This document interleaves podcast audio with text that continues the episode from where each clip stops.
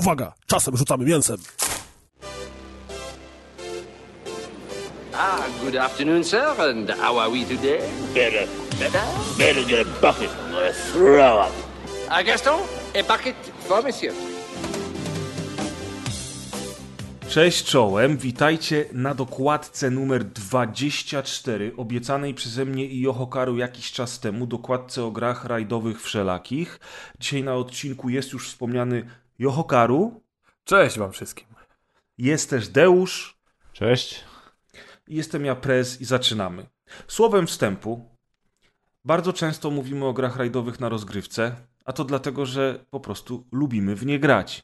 I cała nasza trójka bardzo często do tego typu gier siada i nie zawsze się przy nich relaksuje, ale zawsze jakoś ten czas tam intensywnie przy nich spędza. Zależy od tytułu, zależy czy gra jest bardziej relaksująca, czy bardziej wymagająca. O tym wszystkim będziemy dzisiaj rozmawiać, dlatego główne tytuły, które wybraliśmy dzisiaj na nagranie, są to 4 tytuły, będą bardzo różnorodne i przekonacie się o tym podczas słuchania dzisiejszej dokładki. Natomiast wspomnimy też o starszych grach, o typowych klasykach, nawiążemy do paru tytułów, o których wspominaliśmy w ramach recenzji w ciągu ostatnich 2-3 lat. Będzie więc i Colin McRae, i seria WRC, i nowa seria WRC od Electronic Arts, i tak dalej, i tak dalej. Ja, zanim Yohokaru przejmie pałeczkę, to chciałem was zapytać, panowie, czemu gracie w gry rajdowe i czy są one dla was relaksujące, czy traktujecie je bardziej jako wyzwanie? Może Deusz zacznij. Gry rajdowe. Jakbym takiego miał taki punkt początkowy, początek tego wektora gier rajdowych u siebie znaleźć, to ja, jak jedno w ogóle z moich takich najfajniejszych wspomnień growych, w ogóle z dzieciństwa, to jest granie w drugiego Colina. Co się, jak drugi Colin wychodził i był dostępny, to ja miałem te kilkanaście lat i po prostu zagrywałem się, z jakiegoś powodu się w tym tytule zakochałem i w ogóle w rajdach jako takich. Zresztą później na fali tego Colina tata zabrał mnie na odcinki rajdu Polski, który się odbywał też w okolicach i staliśmy, wiecie, cały dzień na tych zakrętach, czekając aż jakieś auto przejedzie i oglądasz je 1,5 sekundy i potem czekasz 20 minut, aż kolejne auto przejedzie. Tak. To co trwa 1,5 sekundy. Potem czekasz na swoje ulubione auto, które się okazuje, że kierowca gdzieś się rozkraczył tam 10 km wcześniej i w ogóle jego tego dnia nie zobaczysz tego auta. Więc wtedy też byłem na fali Colina uniesiony i oglądałem te rajdy. Natomiast tego Colina pamiętam strasznie i jak dziś pamiętam, że w ogóle w szkole podstawowej na wszystkich takich zajęciach wychowawczych, gdzie się rysowało rysunki, kim chce się zostać w przyszłości albo o czym się marzy, to jak dziś pamiętam, że ja rysowałem dosłownie krytkami taki, wiecie, screenshot z Fordem Focusem, tym z niebiesko-białym malowaniem z Colina, niebiesko-biało-czerwonym malowaniem, tak, wiecie, z widokiem z kamery z tyłu, bo byłem przekonany, że będzie tak mi dane zostać kierowcą rajdowym. Nie, że będzie mi dane zostać kierowcą rajdowym, także także stąd mam te wspomnienia i później po prostu jako jeden z ciekawszych gier wyścigowych, jeśli chodzi o setting, bo jednak rajdy ze względu na swoją specyfikę dywersyfikacji nawierzchni i tego, że te auta w ciasnych korytarzach po prostu szybko jeżdżą i to są jednocześnie i wyścigi na takiej maksymalnej adrenalinie, a jednocześnie to nie jest jakby wipeout albo taka gra arcade oderwana od rzeczywistości, w której nigdy się nie potrafiłem wkręcić tylko i wyłącznie ze względu na mechanikę, tylko sam fakt, wiecie, grania w rajdy i tego, że gdzieś z tyłu głowy masz, że to tak naprawdę gdzieś jakoś tak wygląda, że tak naprawdę te rajdy to jest absolutnie powalona dyscyplina sportu, gdzie trzeba, wiecie, w ogóle się nie liczyć z własnym życiem i zdrowiem, żeby tą dyscyplinę sportu uprawiać i chyba to są takie elementy, które mnie przyciągnęły. To w ogóle to zabawne, że o Wipeoutie wspomniałeś, bo tak naprawdę Wipeout i gry rajdowe dzielą taką jedną cechę, że musisz bez pamiętania trasy wykazać się taką małpią zręcznością przy pokonywaniu każdego zakrętu. Tak, aczkolwiek wiesz, w grach rajdowych masz jednak tego swojego pilota i trochę to się to pozwala przygotować w miarę, powiedzmy, do nadchodzących zakrętów, czy jakichś hopek, uskoków, szykan i tego typu elementów. No i jednak w teorii znajomość trasy w rajdach jest potrzebna, prawda? To, że my nie znamy tych tras na pamięć, to jest jedno, ale kierowcy rajdowi jednak muszą je znać i to nie jest tak, że oni jadą w ciemno podczas takiego rajdu. No tak, pół sukcesu to jest ten dobry też pilot, który potrafi odpowiednio podawać te informacje. No bo to jest tak automat, jest. Jak jest prawy 1, to robisz reakcję na prawy 1, a nie na prawy 4, nie? Tak na szybko, chociaż dla mnie na przykład w tych rajdówkach większym takim wizualnym pomocnikiem są strzałki. Są strzałki kolorowe. Tak. No. Ja reaguję na kolory. Zielony, żółty, czerwony. No, chyba myślę, że większość ludzi jest bardziej wzrokowcami niż słuchowcami, więc... A to ciekawe. To jest chyba naturalne. Ja będę na przekór, bo ja zazwyczaj wyłączam cały HUD w grach rajdowych i albo jadę tylko i wyłącznie na słuch i tego kierowcy słucham, albo w ogóle ściszam dźwięki. Tu zawsze wszyscy się dziwią. I biegi też na słuch. No nie, no wiadomo, że jeżdżę na automacie, jestem zbyt słaby, żeby w grach rajdowych mieć jakieś dobre osiągi na manualu, na manualnej skrzyni biegów, natomiast rzeczywiście ja grywam tak bardzo często, że w ogóle ściszam dźwięk i puszczam sobie audiobook albo muzykę i relaksuję się przy tych grach bardziej niż staram się bić jakieś światowe rekordy, no chyba, że jest to naprawdę wymagający tytuł, tak jak chociażby Dirt Rally 2.0, przy którym no lepiej mieć wtedy te strzałki, chociaż kiedy ma się wyciszony dźwięk. Ach, no i tak faktycznie trzeba na to zwracać uwagę. Kolejna właśnie zaleta rajdu, czyli dalej jest to realistyczny sport, a nie jest tak jak w wyścigach torowych, gdzie jakikolwiek uślizg jest negatywny, tak, i musisz nie dopuszczać do jakiegokolwiek driftu tak zwanego, bo to cię spowalnia albo w ogóle cię obróci samochód. W rajdach jednak to płynięcie jest nawet wskazane. Drift jest twoim przyjacielem. Bo... Tak, więc to nie jest też drift z Mario Karta, że znów ten nierealistyczny, tylko jednak rzeczywiście wydaje ci się, że naprawdę tak to się powinno jeździć, a jednak trzymanie auta w delikatnym uślizgu i pokonanie zakrętu z tym uślizgiem, no to jednak jest satysfakcja niezapomniana, jeśli chodzi o że na tym zakręcie pokonanym w tym uślizgu często wyjdziesz szybciej, niż jakbyś zahamował. I zahamował do znacznie mniejszej prędkości i spróbował normalnie ten zakręt pokonać. Ja jeszcze wrócę do... No, ja jeszcze wrócę. Właśnie chcę wrócić do zadania, do pytania zadanego przez Grześka na początku i tak samo chciałem powiedzieć też, że dla mnie nie ma lepszej. Próbowałem z wieloma grami tak robić, ale nie ma lepszej platformy do słuchania podcastów. Tak jak właśnie gry rajdowe. Ja jeszcze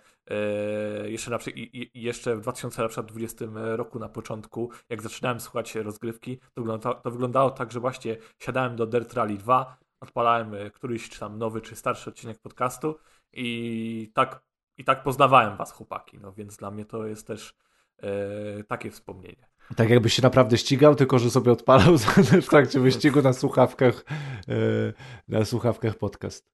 To ja mam jeszcze szybkie pytanie, bo mówisz, Deusz, o tym, że gry rajdowe to są takie sporty realistyczne, no ale przecież mamy też normalne wyścigi, podczas których rywalizujemy z innymi kierowcami na zamkniętym torze najczęściej, chociaż nie zawsze, i tam przecież też możemy mówić o realizmie, chociażby Gran Turismo czy Forza Motorsport to są gry, które oscylują gdzieś w granicach realizmu. Oczywiście i to jest, jakby też lubię wyścigi torowe, natomiast chodzi o to, że one są takie sterylne i takie wykrojone od skalpela, gdzie liczy się każda perfekcyjna zmiana biegów, gdzie nie możesz mieć uślizgu opon, gdzie jedziesz zawsze po asfalcie i chodzi o ten maksymalne tarcie pomiędzy oponami i asfaltem, gdzie wiesz, nie możesz się zderzać z przeciwnikami, gdzie musisz idealnie najechać na te tarki i to jest takie trochę, wiesz, wszystko sztywne, takie, oczywiście jest tam pełno smaru i kurzu, ale w cudzysłowie, takie w kołnierzykach, wszystko zrobione od linijki perfekcyjnie. Musisz złapać to perfekcyjną jazdę, nie? Tak, a jednak rajdy to jest coś takiego, co jest realistyczny, ale do zwycięstwa wymaga, wiesz, driftu. Jak ci coś lekko nie wyjdzie, to bo jesteś w tarapadach, ale dasz się z tego wygrzebać jakoś, gdzie mkniesz tymi szykanami i tak naprawdę kolejne odcinki specjalne to nie są kolejne okrążenia, które maksujesz, tylko tak naprawdę non-stop ci się zmienia trasa, gdzie jeden wyścig jeździłeś na śniegu w Szwecji, a potem wracasz gdzieś na przykład do Europy i jedziesz po szutrze, a później jeszcze fragmenty po asfalcie, tak? Gdzie masz szerokie i wąskie odcinki i ta zmienność nawierzchni jest dużo większa, gdzie te samochody pomiędzy klasami w WRC też się zupełnie inaczej zachowują i prowadzą i tak naprawdę jakby rajdy są jakby idealnym wyścigiem, jako rajdy, które istnieją w rzeczywistości, są według mnie idealnym settingiem do zrobienia gry wideo. Myślę, to bardzo dobrze ta dyscyplina sportu przekłada się na grę wideo i pozwala oddać emocje, które jej towarzyszą w rzeczywistości w grze wideo. Zgadzam się, rozumiem totalnie. Pięknie powiedziane. Ta różnorodność tras też bardzo mi się podoba. Natomiast jedna rzecz, którą powiedziałeś, Deusz, i tutaj wydaje mi się, że obaj się zgadzacie w tym temacie, a ja jednak nie do końca. To znaczy, mówicie, że wyścigi torowe wymagają od nas perfekcji i opanowania trasy, czy też stylu jazdy do perfekcji, tymczasem rajdy nie. Przecież tam też tak naprawdę musimy ten styl i znajomość trasy opanować do perfekcji, jeżeli chcemy być najlepsi. Nie, jak ale wiesz, jak jakby na torze dohamowanie 15 metrów później w dwóch zakrętach ucina ci 0,2 sekundy na okrążeniu i już jesteś na przykład pogrzebany. A jednak wiesz, w rajdach jak ci się coś nie uda na odcinku, który jedziesz 12 minut, możesz nadgonić. Albo jeśli masz dobry czas i widzisz, że wygrywasz, to możesz nie ryzykować.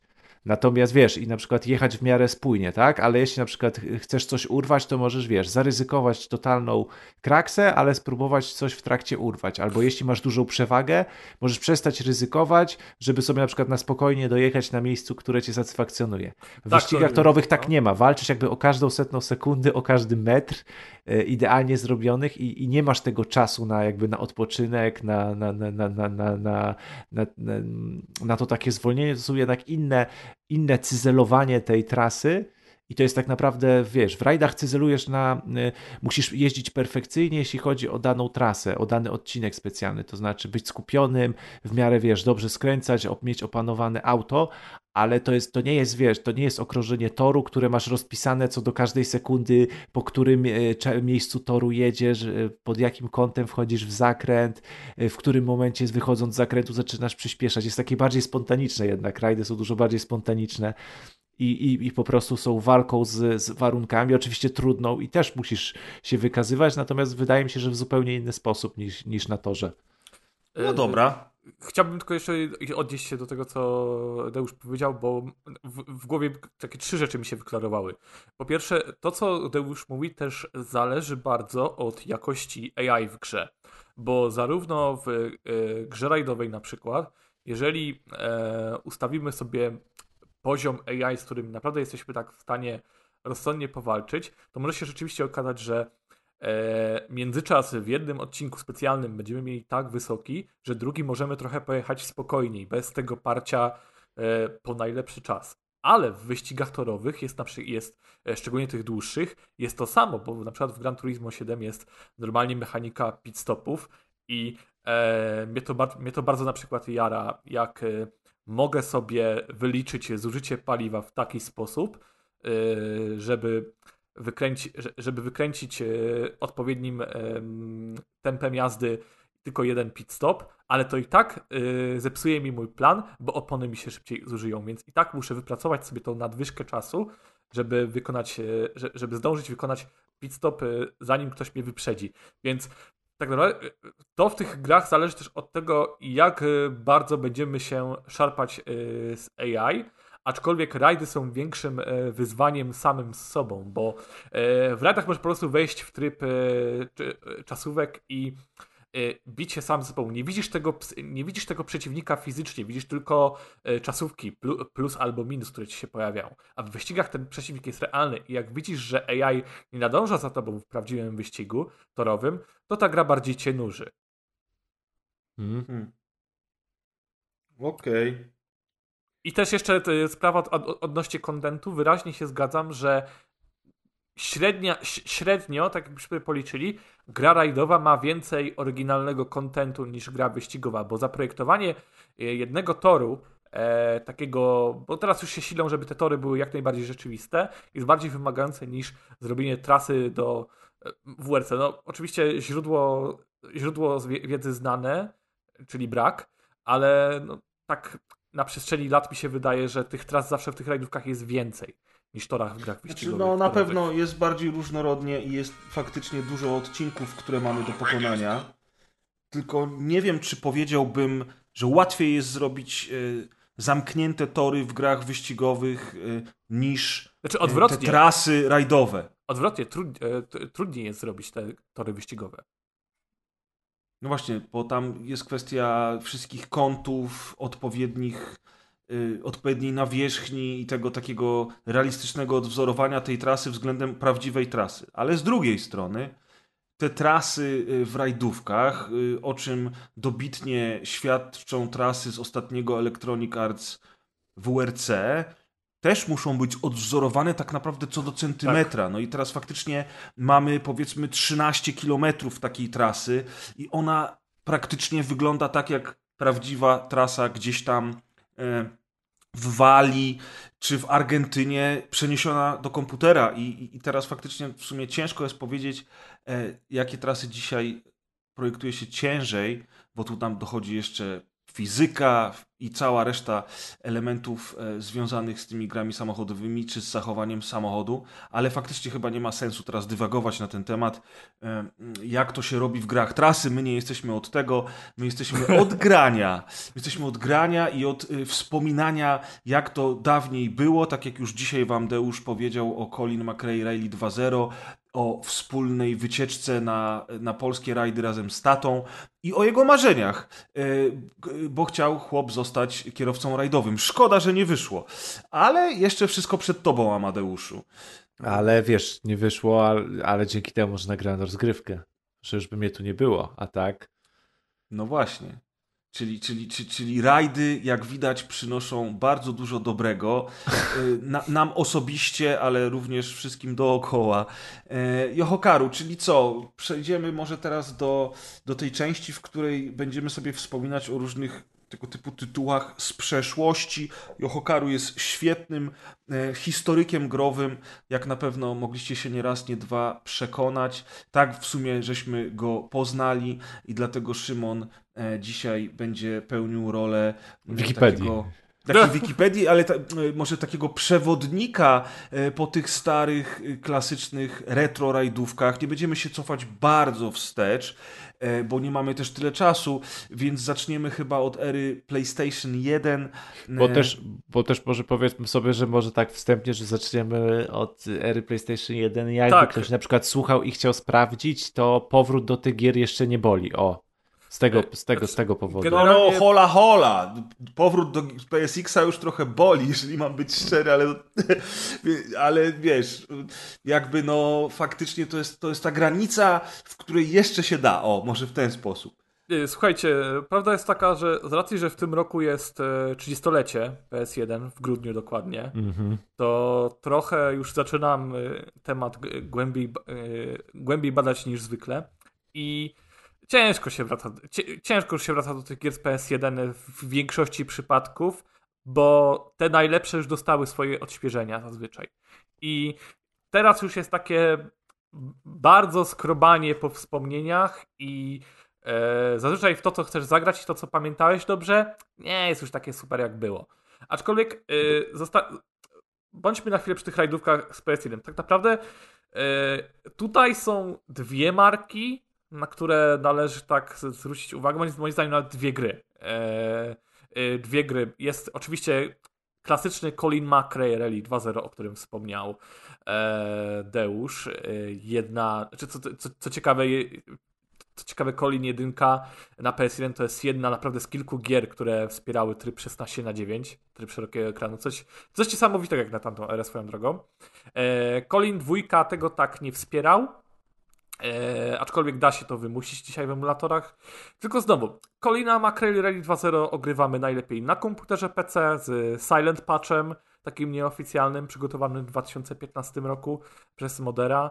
I on działa, i to jest fenomenalna arkadówka dalej. Tam jest tyle tras, muszę... Tak? Tak, ja bym właśnie chciał powiedzieć, że ja w ogóle w Colina 2.0 gram w tym momencie. W sensie więcej może powiem na rozgrywce, ale no mam tu taką emulującą retro konsolkę Mio Mini Plus i od niedawna jak się tego Colina odpali na niej, wiecie, 3,5 calowy ekran, więc nie boli tego, jak tak ten PSX jest rozszerzony na telewizor, tak, LCD taki duży albo jakiś OLED, tylko na 3,5 calowym ekraniku przenośnej konsolki z odpowiednimi ustawieniami ekranu w emulatorach. Na emulatorach wszystko jest, wiecie, przez użytkowników odpowiednio dopasowane, żeby ten ekran z PS1, tak, żeby ta gra w tej emulacji troszkę przypominała, powiedzmy, kineskopowe wyświetlanie obrazu, jeśli chodzi o piksele i kolory. I jak ta gra nie kuje w oczy, to sam fakt, jaki to jest tytuł, w ogóle od menu, które jest absurdalnie nowoczesne, w sensie to jest niewiarygodne, jak gra, nie? Jak 20-letnia gra ma lepszy UI niż wszystko, co wyszło w ostatnich 5 latach. Absolutnie mogłoby 1:1 wyjść w tych czasach i by się ludzie w recenzjach zachwycali, jakie to jest dobre menu, jaki to jest dobry UI i oznaczeń, w ogóle poruszania się po menu gry, po ustawieniach samochodu. No to jest w ogóle kosmos, jak to, że ta gra ma 20 lat i później się odpala ten wyścig. I no, jak ja sobie jadę autobusem do pracy i sobie gram 2 wyścigi, to w ogóle jest, no, niesamowicie się bawię, w sensie ta arcade'owa fizyka się nie postarzała według ani mnie trochę, kompletnie ani się nie postarzała, a jednocześnie, tak jak mówię, już ta grafika nie kuje i po prostu te granie tych odcinków specjalnych jest takie, że się, no, bawię w ogóle się nie czuję jak w powrocie do sentymentalnej gry i jak to było kiedyś lepiej, a teraz już gorzej, tylko ja po prostu się w to dobrze bawię jako taka po prostu gra, tak? Zwykła gra, traktuję w tym momencie to jako mobilną grę, tak? Bo na przenośnej konsolce w to gram małej, ale bawię się tak jak z każdym innym normalnym rajdowym tytułem. Okej, zgadzam się, model jazdy w Colin McRae Rally 2.0 jest bardzo dobry i nadal daje radę. Ja uruchomiłem dzisiaj w ramach testów kilka odcinków w wersji emulowanej z PSX-a w formacie 4:3, 60 klatek na sekundę, a więc nieosiągalne wtedy klatki dla konsoli.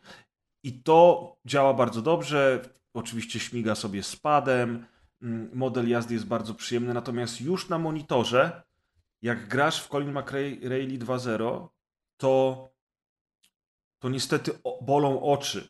To znaczy raz, że ta pikseloza jest dosyć rażąca i chyba jeszcze bardziej jest odczuwalna przy 60 klatkach, kiedy to naprawdę płynnie leci, to 2, że niestety wszystko, co ładuje się na trasie, a ładuje się, nie wiem, 75% obiektów, które są przed nami, zwłaszcza drzewa, horyzont, góry, powoduje, że bardzo nieprzyjemnie się już w to gra. Można, tylko w zasadzie nie wiem po co. I dlatego na przykład wierzę Ci, że na małym ekraniku te odczucia płynące z rozgrywki Deusz są znacznie przyjemniejsze. Znaczy ja dlatego mówię na przykład, że... O tym patchu, nie? Silent Patchu, bo on tam... O tym Silent Patchu i że wersja PC-towa jest taka naprawdę w tej chwili go-to, bo ona znacznie wyglądała, nawet w takiej podstawowej formie, ona znacznie lepiej wyglądała od tej z PS1, bo ona praktycznie mogłaby się na PS2 ukazać i nie byłoby wstydu, nie? Okej, ale skąd teraz weźmiesz na PC Colin McRae Rally 2.0? Tylko i wyłącznie piracąc. No tak, to jest abandonware, no niestety. Tak jak większość gier rajdowych, to jest abandonware, ponieważ opierają się o licencje i wygasają, nie? Czy ja gdzieś mam jeszcze w ogóle na płytach zarówno Colin McRae Rally 1, jak i 2? Ja gdzieś miałem w domu w tym takim pudełku dużym kartonowym, jak jeszcze gry, pamiętacie, wychodziły, to miałem to gdzieś, to pudełko kartonowe mi się walało. To byłoby sporo kasy dzisiaj warte. Tak, to oczywiście było odpakowane i tak dalej, ono już się walało, więc to niestety nie było w stanie nienaruszonym i że Niemiec go nie trzymał na półce i tylko odkurzał szczoteczką, więc raczej było w słabym stanie, no ale pamiętam wygląd tego pudełka, bo też bardzo ładnie wyglądało zresztą cały design tego wszystkiego taki naokoło tego Colina. Tak, seledynowy, charakterystyczny. Tak, wszędzie. I te cieniutkie fonty, no po prostu tam grafik odwalił kapitalną robotę albo wyprzedził czasy o 20 lat. I to jest ciekawe, bo oni ten styl mieli w zasadzie już od jedynki. Dwójka to była perfekcja, jeżeli chodzi o to całe UI, o ten wygląd i ten design, a potem jest Colin McRae Rally 3, który wychodzi już na PS2. Ja go testowałem też dzisiaj na emulatorze PS2 i który dalej zachowuje ten ciekawy styl graficzny menusów, UI, wszystkiego dookoła, ale jednocześnie jest już ogromnym skokiem generacyjnym w stosunku do poprzedniej odsłony. I to jest właśnie idealnie widoczne w obu wersjach Vanilla, które dzisiaj testowałem. Colin McRae Rally 2.0 na PS2, przepraszam, na PS1 i Colin McRae Rally 3 na PS2. Ogromny, ogromny przeskok. I powiem wam szczerze, że w tej wersji emulowanej też chyba to 4.3 jest nadal z PS2. Tak, to jest nadal 4.3. To ten Colin McRae Rally 3 to już jest taka jakość grafiki, zwłaszcza przy emulacji 60 klatkach z płynnym sterowaniem, że w zasadzie a model jazdy nadal jest dobry. To pamiętam, że trójka nie miała aż tak dobrych ocen jak dwójka. Dwójka jest chyba do dzisiaj uznawana za najlepszą odsłonę serii, ale dwójka i czwórka. Trójka... O właśnie, trójka gorzej. Trójka cierpi na to, że musiała dwójce dorównać. No właśnie, dlatego ona była gorzej oceniana, ale właśnie chodzi mi o to, że jak odpalisz sobie dzisiaj trójkę, usiądziesz sobie wygodnie z padem i zaczniesz grać, to w ogóle nie odczujesz tego, że ta gra ma te 20 lat na karku, czy ile ona ma. I po prostu dalej będziesz się świetnie bawił. A niestety na monitorze czy telewizorze, no Colin McRae Rally 2.0 w wersji Vanilla jest już dla mnie po prostu zbyt brzydki. Ale Silent Patch, o którym wspominacie, w wersji PC to jest ciekawy trop. To jest ciekawy trop, szczególnie żeby było zabawniej. W zeszłym roku ta sama osoba wypuściła Silent Patch do trójki. I on też zmienia dużo, dodaje 16:9 i te wyższe rozdzielczości. Ja go testowałem w zeszłym miesiącu. Baja. Colin McRae Rally 3.0. Ogólnie trop, żeby było zabawniej, trop w Colinach dzisiaj jest taki, że gra się w nie na PC-tach. Bo to tam są najlepsze wersje. No tak, zawsze były. Tak, w ogóle ten gość, który robi te Silent Patchy, czyli Cookie Monster, to on ma w ogóle... Cookie Monster, przepraszam, nie miałem właśnie w głowie ksera. Tak, to on w ogóle ma, na jego GitHubie są Silent Patche do przeróżnych zresztą gier, jak patrzyłem do tego Colina, bo on ma dobry gust do gier, bo on tam Scarface'a, Far Cry'a ostatnio Need for Speedy, tak, wszystkie Need for Speedy, także widać, że chłop ma gust, także jeśli chodzi o robienie tych patchy i super robotę robi. I super robotę, bardzo się zawdzięczył do prezerwacji tych klasyków na PC-tach, właśnie z ery PS2. Tutaj należy zacytować klasyka, że you had my attention, but now you have my complete focus, czy jakoś tak. Bardzo mnie zainteresowaliście tym you panem. You had my curiosity, now you had my... Tak, wyślemy ci listę gier, do których zrobił patchy, sobie możesz zobaczyć, co masz w kolekcji, co byś chciał zobaczyć, jak wygląda, jeśli chodzi o naprawę. Tak, bo część z tych patchy w ogóle pozwala odpalać na tych nowych systemach w ogóle te gry, oryginalne wersje. Dokładnie. Tam na przykład na Windowsie 10 i 11. Dokładnie. I ja powiem wam, teraz zdradzę wam taki mały sekret. Jest taka strona, ona się nazywa Magipack i tam jest człowiek, który kompiluje te wszystkie takie łatki, między innymi ze Silent Patchy i kompiluje te gry Abandonware i można sobie tam te klasyczki pobrać w takiej gotowej paczce. Oczywiście rzeczy, które na przykład nie są na GOG-u, nie? O tym mówię. I no na przykład właśnie tam taki Colin właśnie 2.0 jest spakowany już z tym Silent Patchem, jest normalnie instalator, odpalasz, pyk, wszystko jest zrobione. Ja cię źle przedstawiłem na początku, Szymon, bo powiedziałem, że jesteś takim historykiem growym, naszym osobistym, ale tak naprawdę gdybyśmy mieli dwuklasowe postaci w tym RPG-u, to ty byłbyś inżynierem, kronikarzem, bo ty z jednej strony właśnie bawisz się w te wszystkie mody, sprawdzasz emulacje, testujesz jakieś stare gry pecetowe w nowych wersjach i jeszcze do tego właśnie jesteś kronikarzem, także inżynier, kronikarz, jak najbardziej, co jest twoja klasa postaci dzisiaj.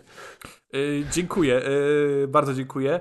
Zejdę już na chwilę z Colina dwójki, bo chciałem jeszcze o jednej grze z PS1 wspomnieć, tak bardzo koniecznie, bo to jest gra, od której absolutnie zacząłem twoją przygodę z poważnym graniem i to mam na... I ja miałem może 5 lat, jak ją zobaczyłem na PS1, tam u swojego kuzyna i to był jakiś absolutny szałpał. Wy może dziady będziecie to kojarzyć. Gra się nazywa V-Rally 2 Championship Edition. Zresztą seria, która przez lata wychodziła do teraz, nie? Tak naprawdę. Ostatnia odsłona 2017, czwóreczka. No, do to jest... Oczywiście, że kojarzymy. To natomiast jest... ja bym się powstrzymał z nazywaniem Deusza dziadem, bo Deusz jest tylko kilka lat od ciebie starszy. Także jedynym dziadem na dzisiejszym nagraniu jestem ja. Dobrze, to się powstrzymam. Ale chciałem tylko zwrócić uwagę, bo V-Rally 2 ma jeszcze bardziej arkadowy model jazdy niż Colin 2. Wyszło rok wcześniej od Colina 2, ale na PS1 robiło taką robotę pod kątem grafiki. W sensie, jeżeli zastanowić się nad tym, jakie graficznie wyścigi były najlepsze na PS1, to było Gran Turismo, CMR 2 i V-Rally 2. Francuska gra miała też taki świetny trik pod sobą, że zmieściła w tej grze bardzo dużo tras, bardzo dużo samochodów i bardzo dużo trybów przez to, że trzymała raczej w swojej pamięci modele tras, a resztę generowała proceduralnie. Więc, co ty dajesz?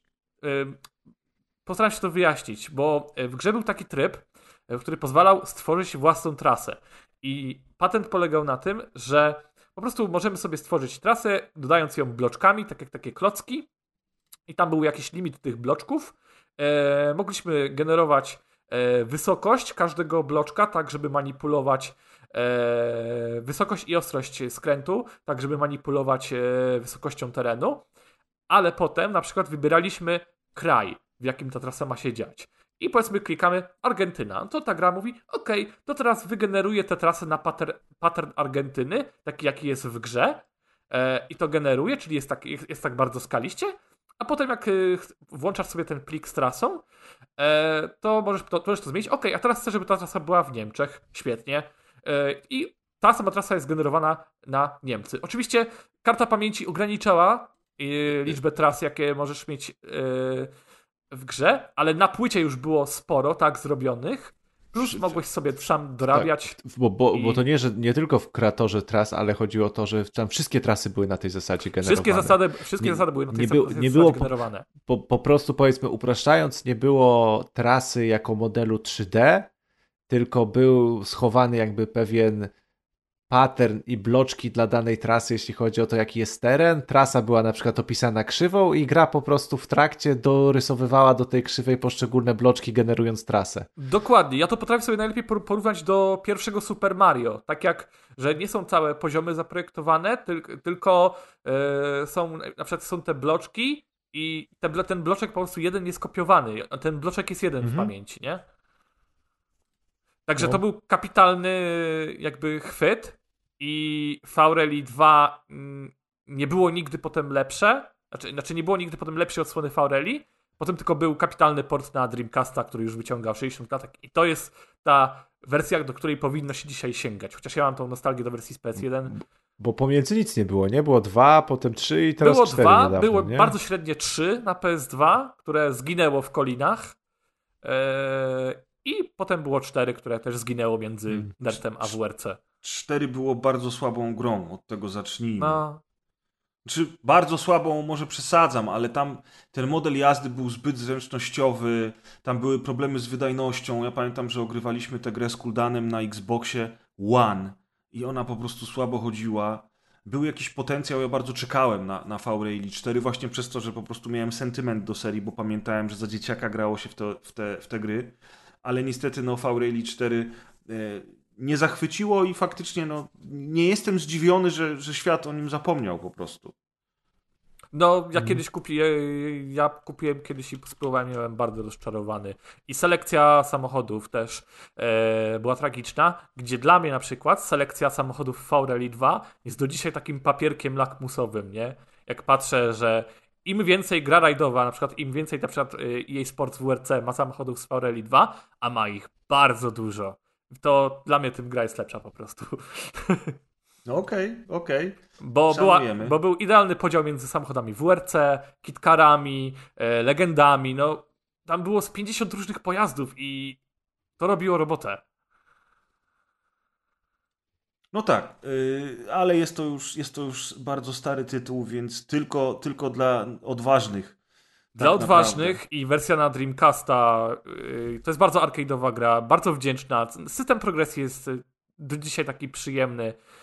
Mówię, jak chcecie atakować, to wersja na Dreamcasta, bo działa lepiej, ale to na PS1 też jest spoko i broni się. To co mamy dalej w rozpisce? Historycznej. W rozpisce historycznej dalej przechodzimy do czasów PlayStation 2 i tak naprawdę są takie dwa tytuły też, na które chciałbym zwrócić uwagę. Pierwszym z nich jest rzecz, w którą grałem stosunkowo niedawno i jest z oryginalnego Xboxa. Tytuł z 2004 roku nazywa się Rally Sport Challenge 2.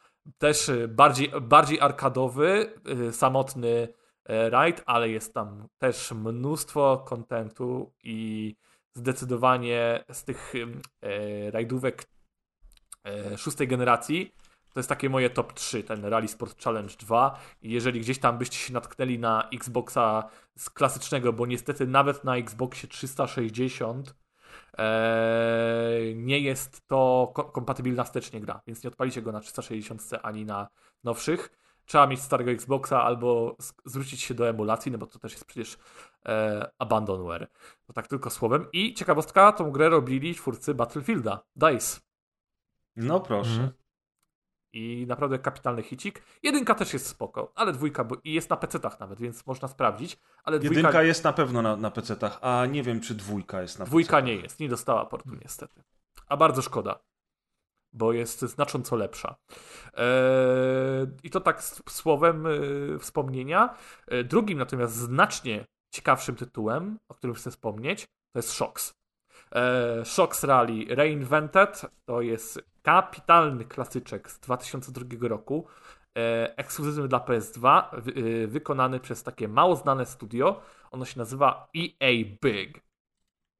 No, oni robili przecież SSX-y. Dokładnie. Tak. Dokładnie. I to jest takie arcade'owo-wyścigowe wydanie rajdów, ekstremalne i też kapitalna selekcja samochodów, ale były tam dwa systemy, o których tak bardzo szybciutko chciałem opowiedzieć. Po pierwsze, każda trasa, to był cyrkiet, nie? To były kółka, ale każda trasa składała się z takich 3 checkpointów, w których były takie strefy szybkiej jazdy. I chodziło o to, że w tej strefie szybkiej jazdy odpalało się takie mini wyzwanie. Można było je zrobić na złoto, srebro lub brąz. Jeżeli w ciągu całego wyścigu każdą sekcję udało ci się zrobić na złoto i jechałeś do tego odpowiednim samochodem, to cały wyścig i wygrałeś wyścig, to całą trasę zaliczałeś na platynę, dostawałeś bonusowy samochód i dostawałeś dużo kasy, żeby móc kupować kolejne samochody. Więc ta gra bardzo nagradzała cię za skilla. Ale był też tam drugi ciekawy system, bo gra bardzo nie chciała, żebyś kupował samochody do swojej kolekcji, tylko o nie się zakładał. I tam był taki osobny tryb w karierze Gamble i jak klikałeś sobie Gamble, wybierałeś samochód, o który chcesz zawalczyć i brałeś udział w takim predefiniowanym wyzwaniu z innym kierowcą AI, to było bardzo trudne wyzwanie. Jeżeli wygrałeś, to super, masz ten samochód i nie musisz go kupować. Jeżeli przegrałeś, traciłeś całą kasę, którą postawiłeś na ten zakład, bo ten zakład się stawia za kasę zarobioną w wyścigach. Okej. No i mogłeś do tego... ale ułatwienie było takie, że do tego zakładu mogłeś potem podejść podobnie już za połowę poprzedniej stawki. Więc Szymon, okej, wszystko fajnie. Ja zresztą słyszałem o tej grze od was wielokrotnie, od ciebie, od Kaza, od Razera. Nie wiem, czy ty, Deusz, kojarzysz ten tytuł. No właśnie, ja nie miałem nigdy okazji w niego zagrać, natomiast słyszałem zawsze same dobre rzeczy, ale patrzę sobie na gameplay z tej gry i ty sam już powiedziałeś, że to są wyścigi na zamkniętych torach, więc to nie jest rally tak naprawdę, prawda? To jest ale bardziej... Ale są rajdowe auta, jest shooter, co chodzi. To jest daleki kuzyn Sega Rally Championship, ulubionej gry Kaza. No. Tak, to jest ten rejon. No bo rajdówką bym tego nie nazwał, zresztą patrząc na to, jak te samochody się zachowują, to absolutnie nie ma to nic wspólnego z realizmem. Ale policjant tu przyszedł. Ale słuchaj, dlaczego o tym mówię? Bo kojarzy mi się to bardzo ze Screamer Rally, które też nie było rajdówką. I to jest starsza gra, chyba z ery PSX. Przedkolinowa. Tak. Przedkolinowy, tylko na PC. DOS. No, to jest... Screamer, widzisz, nawet nie wiedziałem, bo na pewno był Screamer 1 i 2 i one też były takimi arcade'owymi wyścigami na zamkniętych torach. Natomiast właśnie pojawił się ten spin-off w postaci Screamer Rally. Ja nawet nie wiem, czy to się go dzisiaj da gdziekolwiek dostać. Chyba jest na GOG. Na Magipacks jest świetna wersja. Okay. Na GOGu nie ma Screamer Rally, ale na Magipacks jest i ściągnąłem i w ogóle działa od razu, a ja się kiedyś z tym tak męczyłem, żeby to odpalić w ogóle przez to Xboxa, a tu jest gotowiec. No to powiem wam, że to naprawdę bardzo dobra wiadomość z tym panem. Jak on się nazywa w ogóle? Jeszcze raz przypomnijcie? Znaczy, akurat to nie jest jego zasługa, tego Cookie Monstera, ale ta strona nazywa się... Cookie Monster, tak, Magipacks. Magipacks. Czyli dwie rzeczy do zapamiętania. Modder o ksywie Cookie Monster to raz, a Magipacks to jest taki serwis, do którego inżynierowie, archiwiści, kronikarze to jest serwis, że można grać w klawiaturstwo, nie umiejąc w klawiaturstwo. O. Chyba tak. O, to jest chyba dobra nazwa. Klawiaturstwo dla opornych. Tak. Ale faktycznie... wracając... No. Rzecz tylko jeszcze powiem, już kończąc temat, faktycznie na GOG-u jest Screamer, Screamer 2 i Screamer 4-on-4, bo przecież w sumie jeszcze był 4-on-4, czyli te wyścigi terenowe. I to pamiętam, że był pierwszy Screamer, który w ogóle miał auta w pełnym 3D. To była taka ciekawa rally niestety gra. Tam nie ma, a się zdziwiłem, że są wszystkie, a rally nie ma, więc... No niestety. I... Ale Deusz, coś jeszcze mówiłeś, że wracając... Nie, bo ja chciałem powiedzieć, że wracając do PS2, że wracamy do ery, bo chyba wspomniałeś o tych dwóch tytułach, tak? Czy jeszcze będziesz wspominał o erze PS2? Znaczy tylko jeszcze jedno szybko wspomnienie, że na PS2 też Sony miało swoją oficjalną serię World Rally Championship. Właśnie, chciałem powiedzieć, chyba najbardziej znane rajdy, tak mi się wydaje, czy najbardziej, nie? Znaczy najbardziej flagowe, bo to Evolution Studios robiło. Twórcy Motorstorma i Drive Cluba. To były gry, którymi się zajmowali. No i tak naprawdę... A to były dobre gry. To były fenomenalne gry. WRC... Evolution przede wszystkim tam fantastycznie ogarnęło taką prezentację. Było mnóstwo filmików z tego Eurosportu, tak jakbyś naprawdę zawody WRC oglądał. Były rajdy na licencji WRC, tak, prawda? Tak, tylko że uważam, że nawet dzisiaj EA Sports nie korzysta z tej licencji WRC tak mocno, jak to Evolution robiło. Wiesz, nie wyciąga pełnego potencjału z tej licencji, nie? Mhm. I Evolution fajnie to ogarnęło. Taką najlepszą grą była ta ostatnia, moim zdaniem, WRC Rally Evolved, to jest z 2005 roku.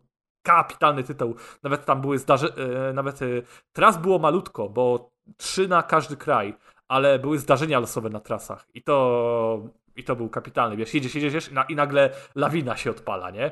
I cię blokuje.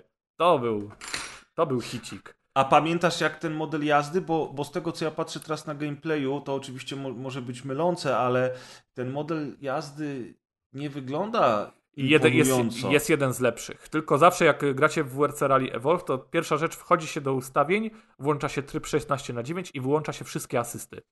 I wtedy ten model jazdy jest kapitalny. Z ciekawostki można sobie też sprawdzić w WRC 1 i 2. Extreme, bo to są zupełnie inne gry troszeczkę, ale mówię, 1, 2 i 5. 5 była najlepsza, 2 była taka bardziej arcade'owa, bardziej pod kolina 3.0. Ale to są... A 5 to już chyba PS3, co? Nie, to jest jeszcze PS2. WRC Rally Evolved. Czyli wszystkie części wyszły na PS2. Tak. Okej. I są kapitalnie grywalne na emulatorach. WRC1 wymaga okropnych podzespołów, żeby na emulatorze płynnie działało. To jest jedna z najtrudniejszych gier do emulacji na PS2. Więc jak to wam działa, to wszystko wam będzie działać. Ciekawe, ciekawe. No i tak można w sumie PS2 zamknąć, czyli takie trzy gry. WRC Rally Evolved, Shox i na początku... O czym mówiłem na początku? No o V-Rally mówiłeś, ale to jeszcze z PSX-a. Nie. Shox z PS2, WRC Rally Evolved. Tak, właśnie oglądam gameplay z WRC Rally Evolved i wygląda jak współczesna gra, tylko tak jakby filtr pikseli nałożyć albo... Ale tak, to wygląda bardzo dobrze. Kurde, aż mi narobiłeś smaka, teraz sobie przypomniałem. To po prostu nie mogę tego oglądać.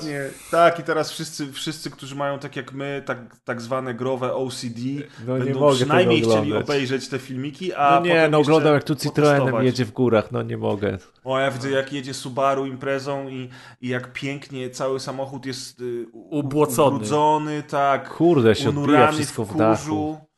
Nie, naprawdę te gry od Evolution Studios były bardzo dopracowane i aż szkoda, że na przykład na PS3 nie pojawiła się ani jedna, żeby zobaczyć, co z tej platformy wycisną, nie?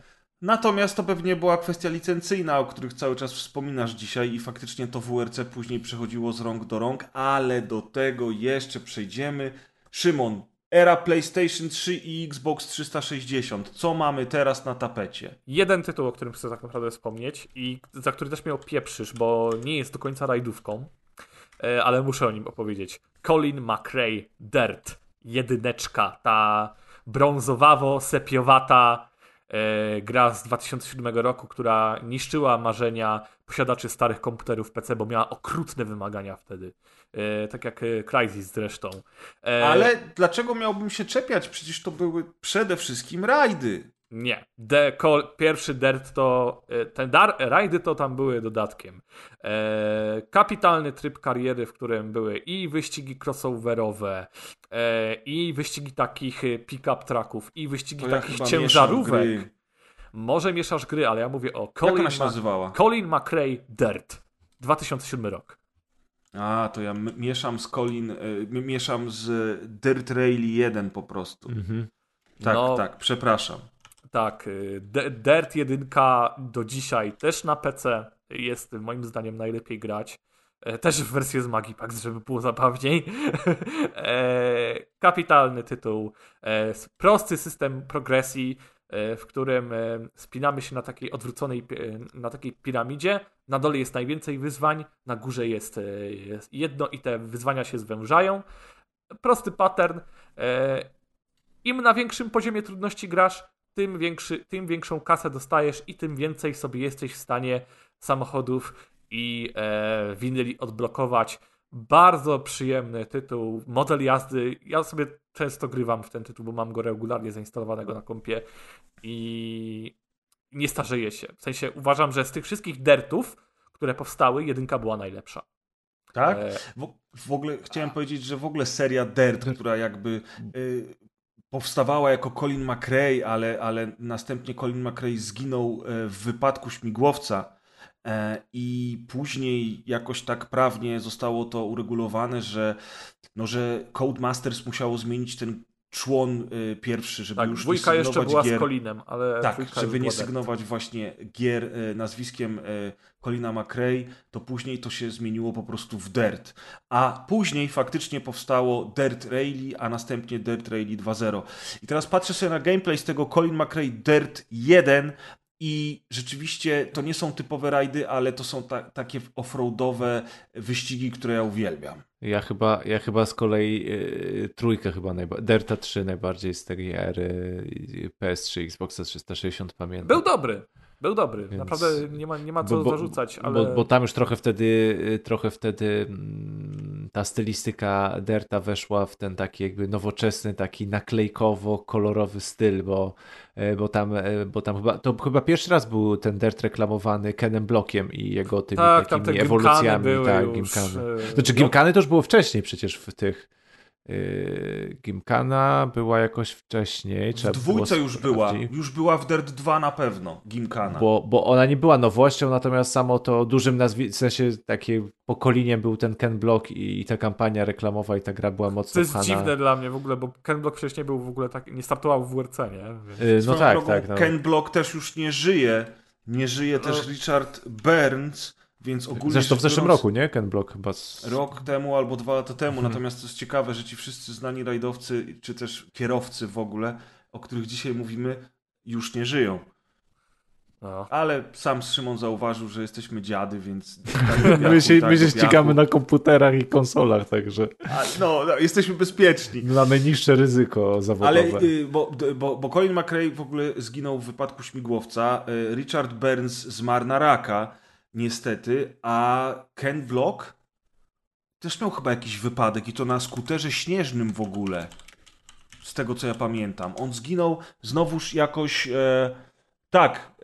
miał 55 lat i rozwalił się na snowmobil blisko swojego rancha w Utah. Wszyscy nie w robocie.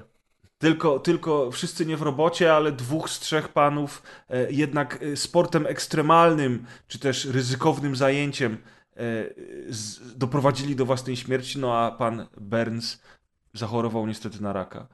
Taka to historia, moi drodzy. Bez sensu, trochę odskocznia, lecimy dalej. Tak, i cisza. Cisza. Wszyscy smutni. Na erze PS360 jesteśmy, tak? Na erze PS360. Tak. No, dla mnie tak naprawdę to jest jedna gra. Chyba że wy macie jeszcze jakieś propozycje, ponieważ były te WRC od... Właśnie, były WRC od Milestone'u. Słuchaj, przede wszystkim Colin McRae Dirt 2, moja ulubiona odsłona serii Dirt, która wprowadziła wyścigi offroadowe na zamkniętych trasach, ale takie gdzie można było jechać skrótami, gdzie trzeba było uważać na przeciwników i gdzie było po prostu dużo inaczej niż w przypadku samochodów rajdowych, bo to już nie były samochody rajdowe, to były samochody offroadowe.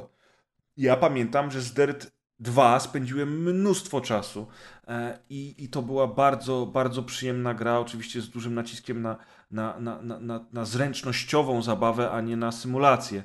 Więc mi się wydaje, że tutaj należy jednak wspomnieć o tej dwójce, bo Deusz mówi 3, ja ostatnio grałem w 3, to jest dalej spoko gra, ale na przykład niesamowicie irytowało mnie to, zwłaszcza po graniu w serię WRC wydawaną do niedawna przez Nikon i po graniu w nowe WRC od Electronic Arts, że odcinki rajdowe, bo ja nie mówię o tych tam rallycrossach, które też tam są, czy właśnie o tych offroadowych jakichś wyścigach, ale odcinki rajdowe w Dirt 3 trwają, słuchajcie, na przykład 2 minuty, 3 minuty. No to idealnie do współczesnych czasów, wiesz, jump in, jump out. No straszne to jest, po prostu jest Finlandia, ruszam, startuję, koniec. Mówię, ja jeszcze nawet nie zdążyłem się rozpędzić. I kto wpadł na taki pomysł, żeby te odcinki były takie krótkie? No nie wiem, ale kiedyś widocznie nikomu to nie przeszkadzało. Dzisiaj bo wtedy kombinowano, żeby to nie była tylko rajdówka, żeby sprzedać ją jak najszerszemu odbiorcy. Tak, i żebyś mógł przeskakiwać z trybu w tryb, wiesz. A teraz odpalasz sobie taki odcinek i mówisz, kurczę, no jeszcze nawet się nie rozgrzałem. To była TikTokowa gra przed erą TikToka, także ona wyprzedziła swoje czasy. Tak jest. To nie pierwszy raz, kiedy Colin wyprzedza swoje czasy. Ale chyba więcej w tej erze tak naprawdę rajdówek to tak super nie? No nie było, nowych serii. Było WRC od Milestone'u, ale ono było bardzo średnie.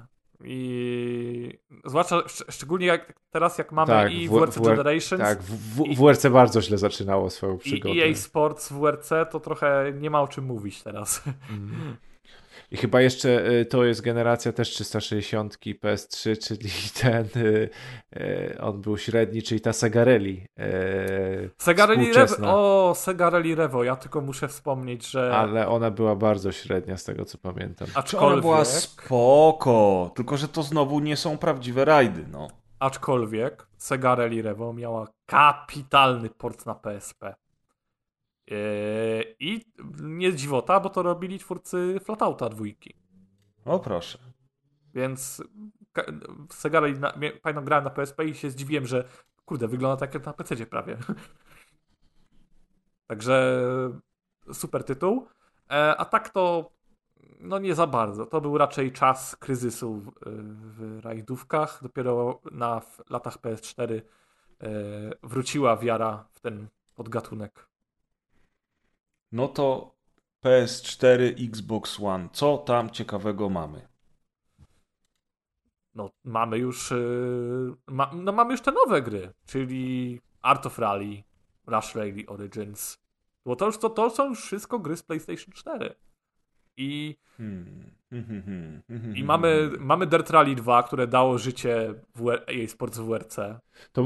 To może podzielmy tą dyskusję, że najpierw dokończmy te takie pełnoprawne 3D i tak dalej, a to, że się ostatnio, powiedzmy w ostatnich latach pojawiły te wariacje Art of Rally i Rush Rally Origins, to ja oddzielnie po tym. Art of Rally. Tak, oczywiście. Je zostawimy sobie na koniec, na deser. Natomiast ja się zastanawiam, bo faktycznie to, co teraz powiedział Szymon, no rzeczywiście, tylko że czy Dirt Rally 2.0 było na PS4? Było. Faktycznie było. Działało w 60 klatkach na PS4 nawet. Tak, bo ja grałem na PS4 bardzo dużo w te odsłony, na PC dopiero później zacząłem grać. Pamiętam, jak dostałem zwrot podatku jeszcze, jak się ubiegałem, jeszcze jak miałem możliwość jeszcze otrzymywania, bo byłem taki młody, to przerąbałem kasę na Ultimate Edition Dirt Rally 2.0. Tak trzeba żyć. No i faktycznie to wszystko już mi się teraz zlewa, bo ta era PS4, następnie PS5, Xbox One. Ona już trwa 10 lat. Bo przeskok był płynny też, nie? Między generacjami. Tak, to mi się zlewa faktycznie w jedno, więc ja myślę, że zanim przejdziemy do chociaż, no właśnie, Richard Burns Rally. Gdzie my go umiejscowiamy? To jest gra, która wyszła tylko i wyłącznie na PC. Ona nigdy nie pojawiła się na konsolach. Nie, wyszła na PS2, nie? Wyszła na PS2, wyszła na Xboxa. Właśnie. Serio? Tak. No to panowie, no to jest jedna z 4 głównych gier dzisiejszego odcinka. Przejdźmy zatem do niej. Dobrze. Ja faktycznie PS2 i pierwszego Xboxa nie miałem w tamtych czasach. Przez chwilę miałem tylko przygodę z PS2, ale wtedy ogrywałem raczej Resident Evil 4 czy Hitman Blood Money. Nigdy nie zapomnę, bo to były 2 gry, w które najwięcej grałem sobie na PlayStation 2. Uczyłeś się grać na padzie, nie? Wtedy. Uczyłem się grać na padzie, tak. Byłem dumny, że przeszedłem całe Hitman Blood Money na padzie.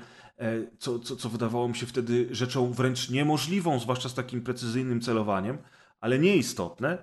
No i faktycznie to Richard Burns Rally, ja pamiętam, że ogrywałem na pececie. To były takie rajdy, które były zabawą dla profesjonalistów, dla dorosłych panów, a nie dla gówniarzy, którzy myślą... Którzy w kolina grają. Absolutna symulacja. Pierwszy zakręt już rozwiewał wszelkie wątpliwości, z jaką grą mamy do czynienia. I po pierwszym odcinku wiedziałem, że ta opcja w menu głównym szkoła rajdowa to nie jest na niby. To serio musisz się uczyć. Tak, że ej, oto mamy symulator rajdów i rzeczywiście to było o tyle ciekawe, że najbardziej znanym nazwiskiem, które promowało tego typu gry, był oczywiście Colin McRae i nagle pojawił się ten Richard Burns Rally i wszyscy mówią, jest konkurencja dla Colina, no więc wszyscy, którzy lubili tego typu gry, sięgnęli po ten tytuł i okazało się, że dostali... Wiecie, takiego liścia na twarz. No, obudź się, Johnny. Teraz zaczynamy prawdziwe wyścigi, a nie jakieś tam zabawy. I faktycznie było trudno.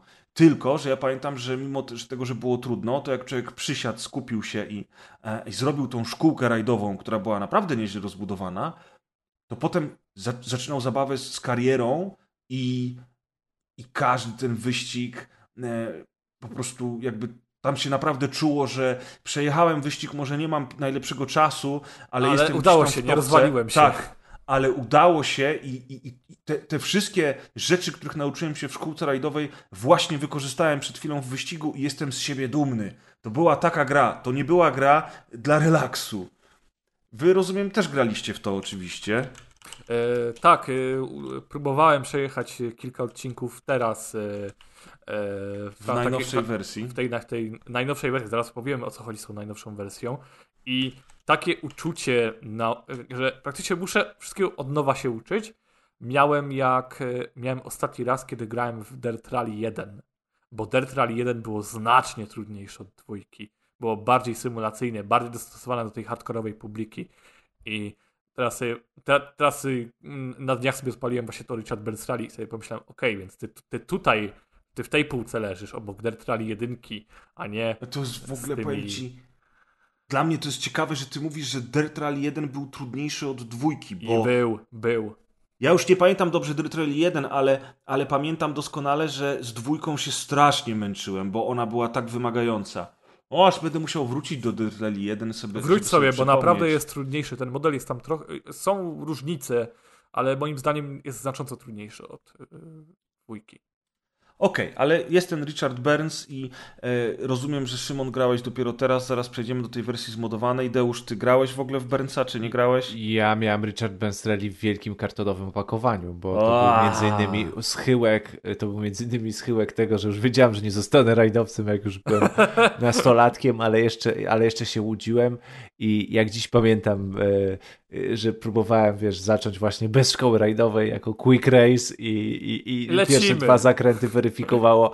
Myślałem, że mi się zepsuły, że mi się coś zepsuło z komputerem, że coś nie reaguje na to, co ja robię. W ogóle klawiatura komputer się zepsuła. Tak, natomiast mi się, z tego, co w ogóle potem pamiętam i ta szkółka rajdowa, która tam była, to w ogóle też nawet sama ta szkółka rajdowa była trudna, żeby wykonać te zadania zgodnie z tymi wytycznymi tej szkółki rajdowej, ale ja się bardzo dobrze bawiłem, zresztą bardzo dobrze wspominam tą grę, zresztą jak sobie już kiedyś o tym Richardzie Bursie rozmawialiśmy, nie wiem, na rozgrywce, to sobie odświeżałem sobie właśnie informacje o nim i zaraz będziemy mówili o tej zmodowanej jego wersji, ale właśnie widziałem fragmenty gdzieś tam na Wikipedii czy gdzieś we wpisach starych recenzji z tego początku lat 2000, jak ten Richard Burns Rally wychodził, gdzie w recenzjach wszyscy pisali recenzenci, że z tej gry po prostu nie można czerpać przyjemności ze względu na jej poziom trudności i na realizm, że to jest w ogóle nie jest rozpatrywane nawet w kategoriach w ogóle gry ze względu na to, jak mało jakby radości niesie jeśli chodzi o swój realizm, no ale historia zweryfikowała te recenzje. Tak. O czym możemy teraz powiedzieć. W ogóle ciekawostka, bo ja też pamiętam te recenzje, gdzie ludzie pisali, że w ogóle bez kierownicy do tej gry nie podchodź. Tak. To jest śmieszne dla mnie, bo to były czasy, kiedy w ogóle takie rzeczy jak pady to były dla mnie tylko i wyłącznie czymś przymocowanym do PSX-a, a na komputerze grało się na klawiaturze i myszce. I ja w Richard Burns Rally grałem na klawiaturze.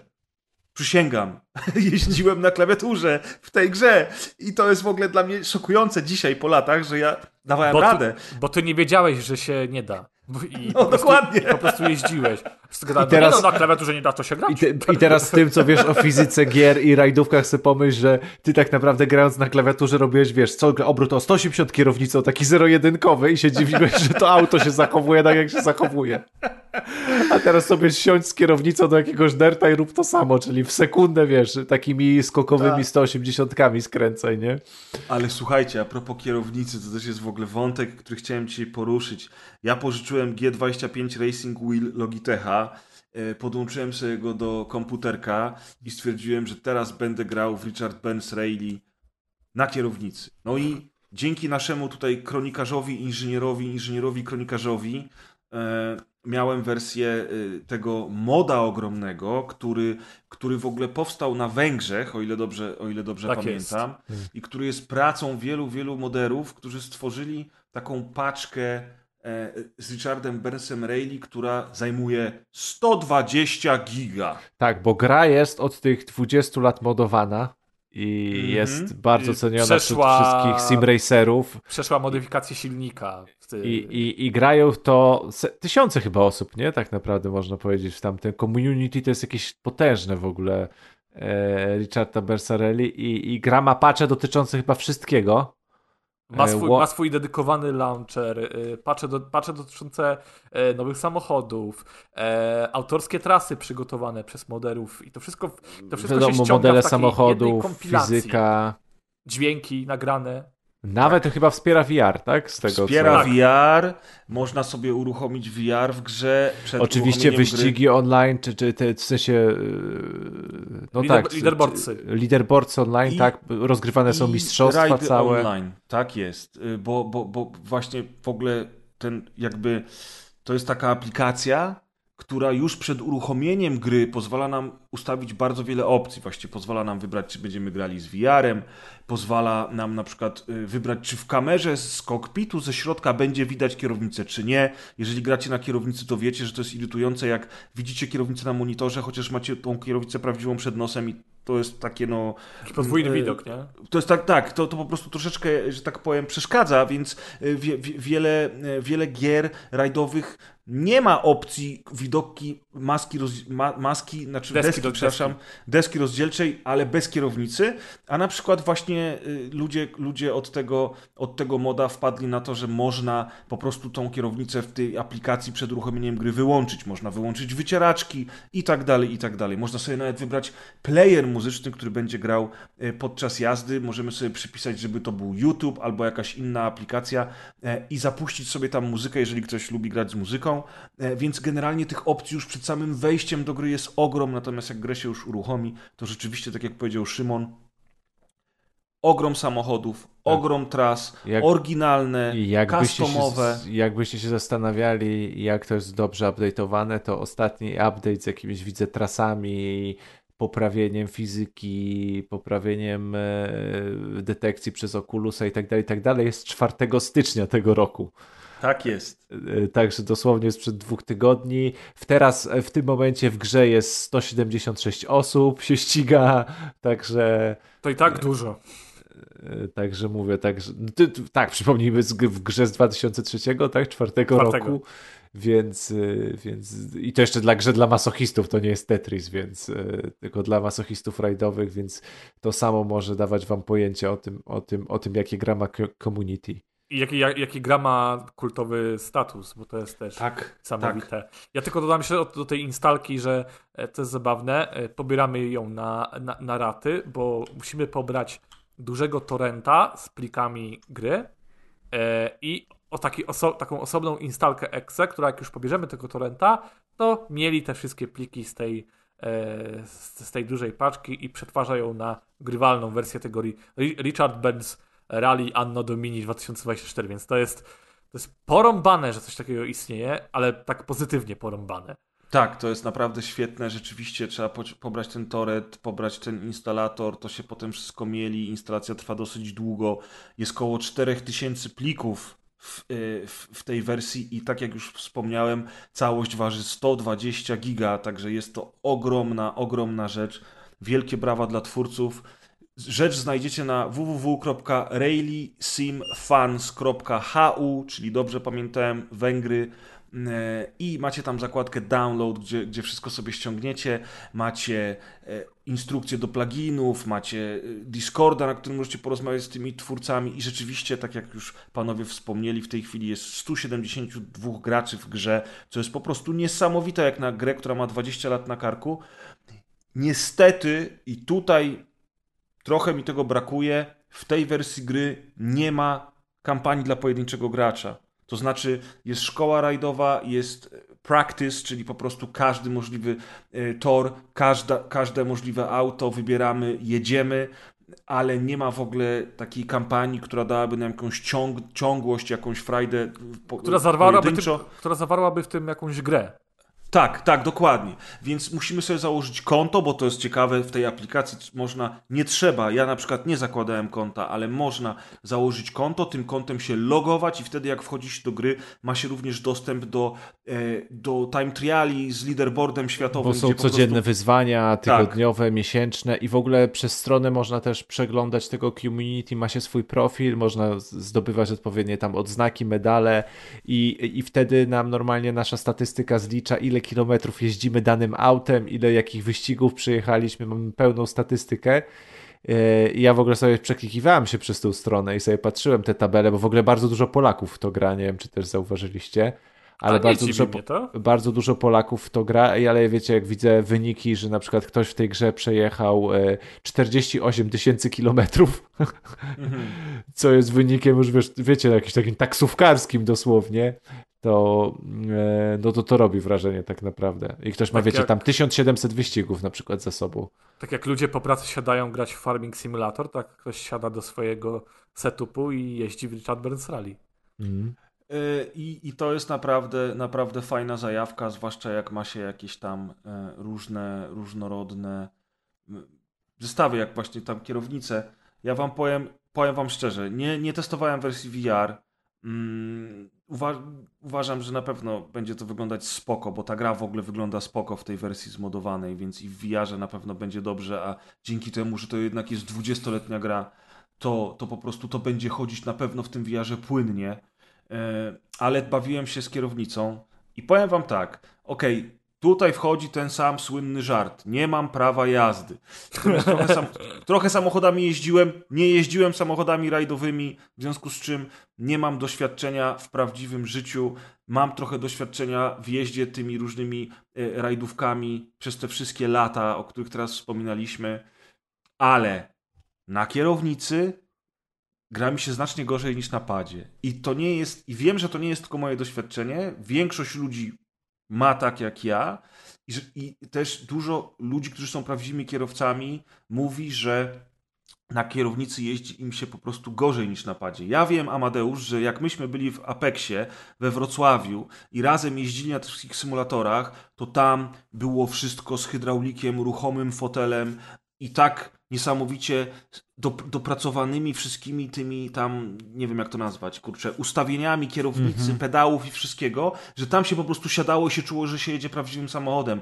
I tam na kierownicy jeździło mi się świetnie. Natomiast tu, przy podłączeniu kierownicy, oczywiście i mam sprzęgło, i mam wajchę zmiany biegów, wszystko mam tak jak potrzeba, mogę sobie oczywiście ustawić odpowiednio te klawisze, chociaż w tym modzie niestety nie wszystkie zmiany klawiszy się zapamiętywały, więc jak uruchamiałem go ponownie, to musiałem tę klawiaturę czy też te kontrolsy ustawiać ponownie, ale to nie jest duży problem. Natomiast faktycznie mówię, kurczę, ale ta gra jest trudna. Faktycznie tak ją zapamiętałem. No ciężko się jedzie na tej kierownicy.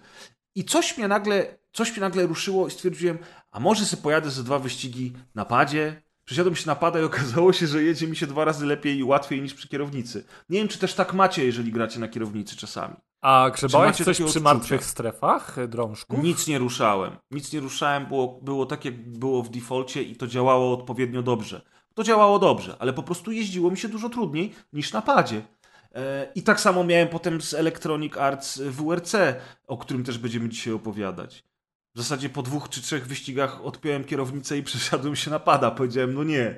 Wiesz, może to jest kwestia braku umiejętności z mojej strony, ale mam coś takiego, że na przykład teraz po pożyczeniu tej kierownicy ja wiem, że nie kupiłbym sobie własnej kierownicy, bo mnie to bardziej irytuje niż sprawia mi frajdę. Dlatego chciałem was spytać, jak wy macie takie odczucia, bo tak jak już wspomniałem, Deusz, chyba nie możemy porównywać tego grania w Apexie do grania na kierownicy przy biurku w domu, bo to jest zupełnie inne. Nie, no to nie czujesz samochodu grając, tak? W domu, tak? Bo siedzisz na krześle, więc to zupełnie inaczej mózg reaguje na bodźce zewnętrzne, które jak nie czujesz na tyłku, że ci się coś ślizga, to jest zupełnie inna droga impulsu i odpowiedzi twoich neuronów i tego, jak twój mózg reaguje na to, co się dzieje w grze.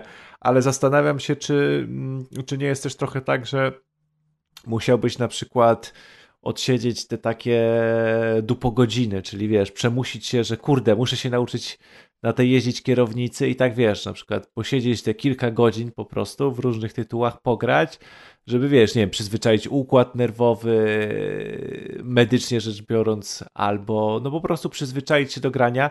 Wiesz, w granie na pal masz, nie wiem, 20 lat w palcach, 15 lat w palcach grają na padzie. No tak. I tego, jak twój mózg potrafi przenieść ruch albo przenieść interfejs z pada na komputer. To jest podobnie jak wiesz, jak teraz by ktoś ci zaproponował kompletnie inny sposób poruszania się po interfejsie komputera, a nie myszkę, to podejrzewam, żebyś totalnie nie potrafił tego używać. Jakiś, nie wiem, czegoś joystickowo, cokolwiek. Czegoś, albo co nie jest myszką, Windowsa, tak? Na Maca zmienił. Natomiast w momencie, kiedy wiesz, już masz taki odruch do pada i tego, że wiesz, jak ten pad się przekłada na ruch, że no nie dziwię się, że ci jest po prostu łatwiej grać na padzie z tego względu, że już po prostu masz te godziny. I zastanawiam się, czy nie musiałbyś się po prostu zmusić i przegrać tyle, żeby po prostu się przyzwyczaić do grania i do tego, jak w to się na tym gra, nie? Wiesz, to jest tak, jak dajesz pada osobie, która nigdy nie grała. Wiadomo, że będzie grała słabo, albo gra, nie wiem, na PC-cie zawsze całe życie i teraz by się jej dał strzelankę na padzie. Ale jak sobie pogra 5-10 godzin, to się nagle okazuje, że ten układ nerwowy jednak, ręka, oko potrafi się przyzwyczaić i jest nieźle. Ale to ja mam już taki dokładnie przykład u siebie w domu, bo moja Klaudia też nie grała, dopóki mnie nie poznała, ona nie miała kontaktu z konsolami. Więc na siłą rzeczy grała tylko w gry pecetowe. I zaczęła jej ciekawić jakieś tytuły. Zagrała w Days Gone, zagrała w Horizona i no teraz na padzie wymiata, nie?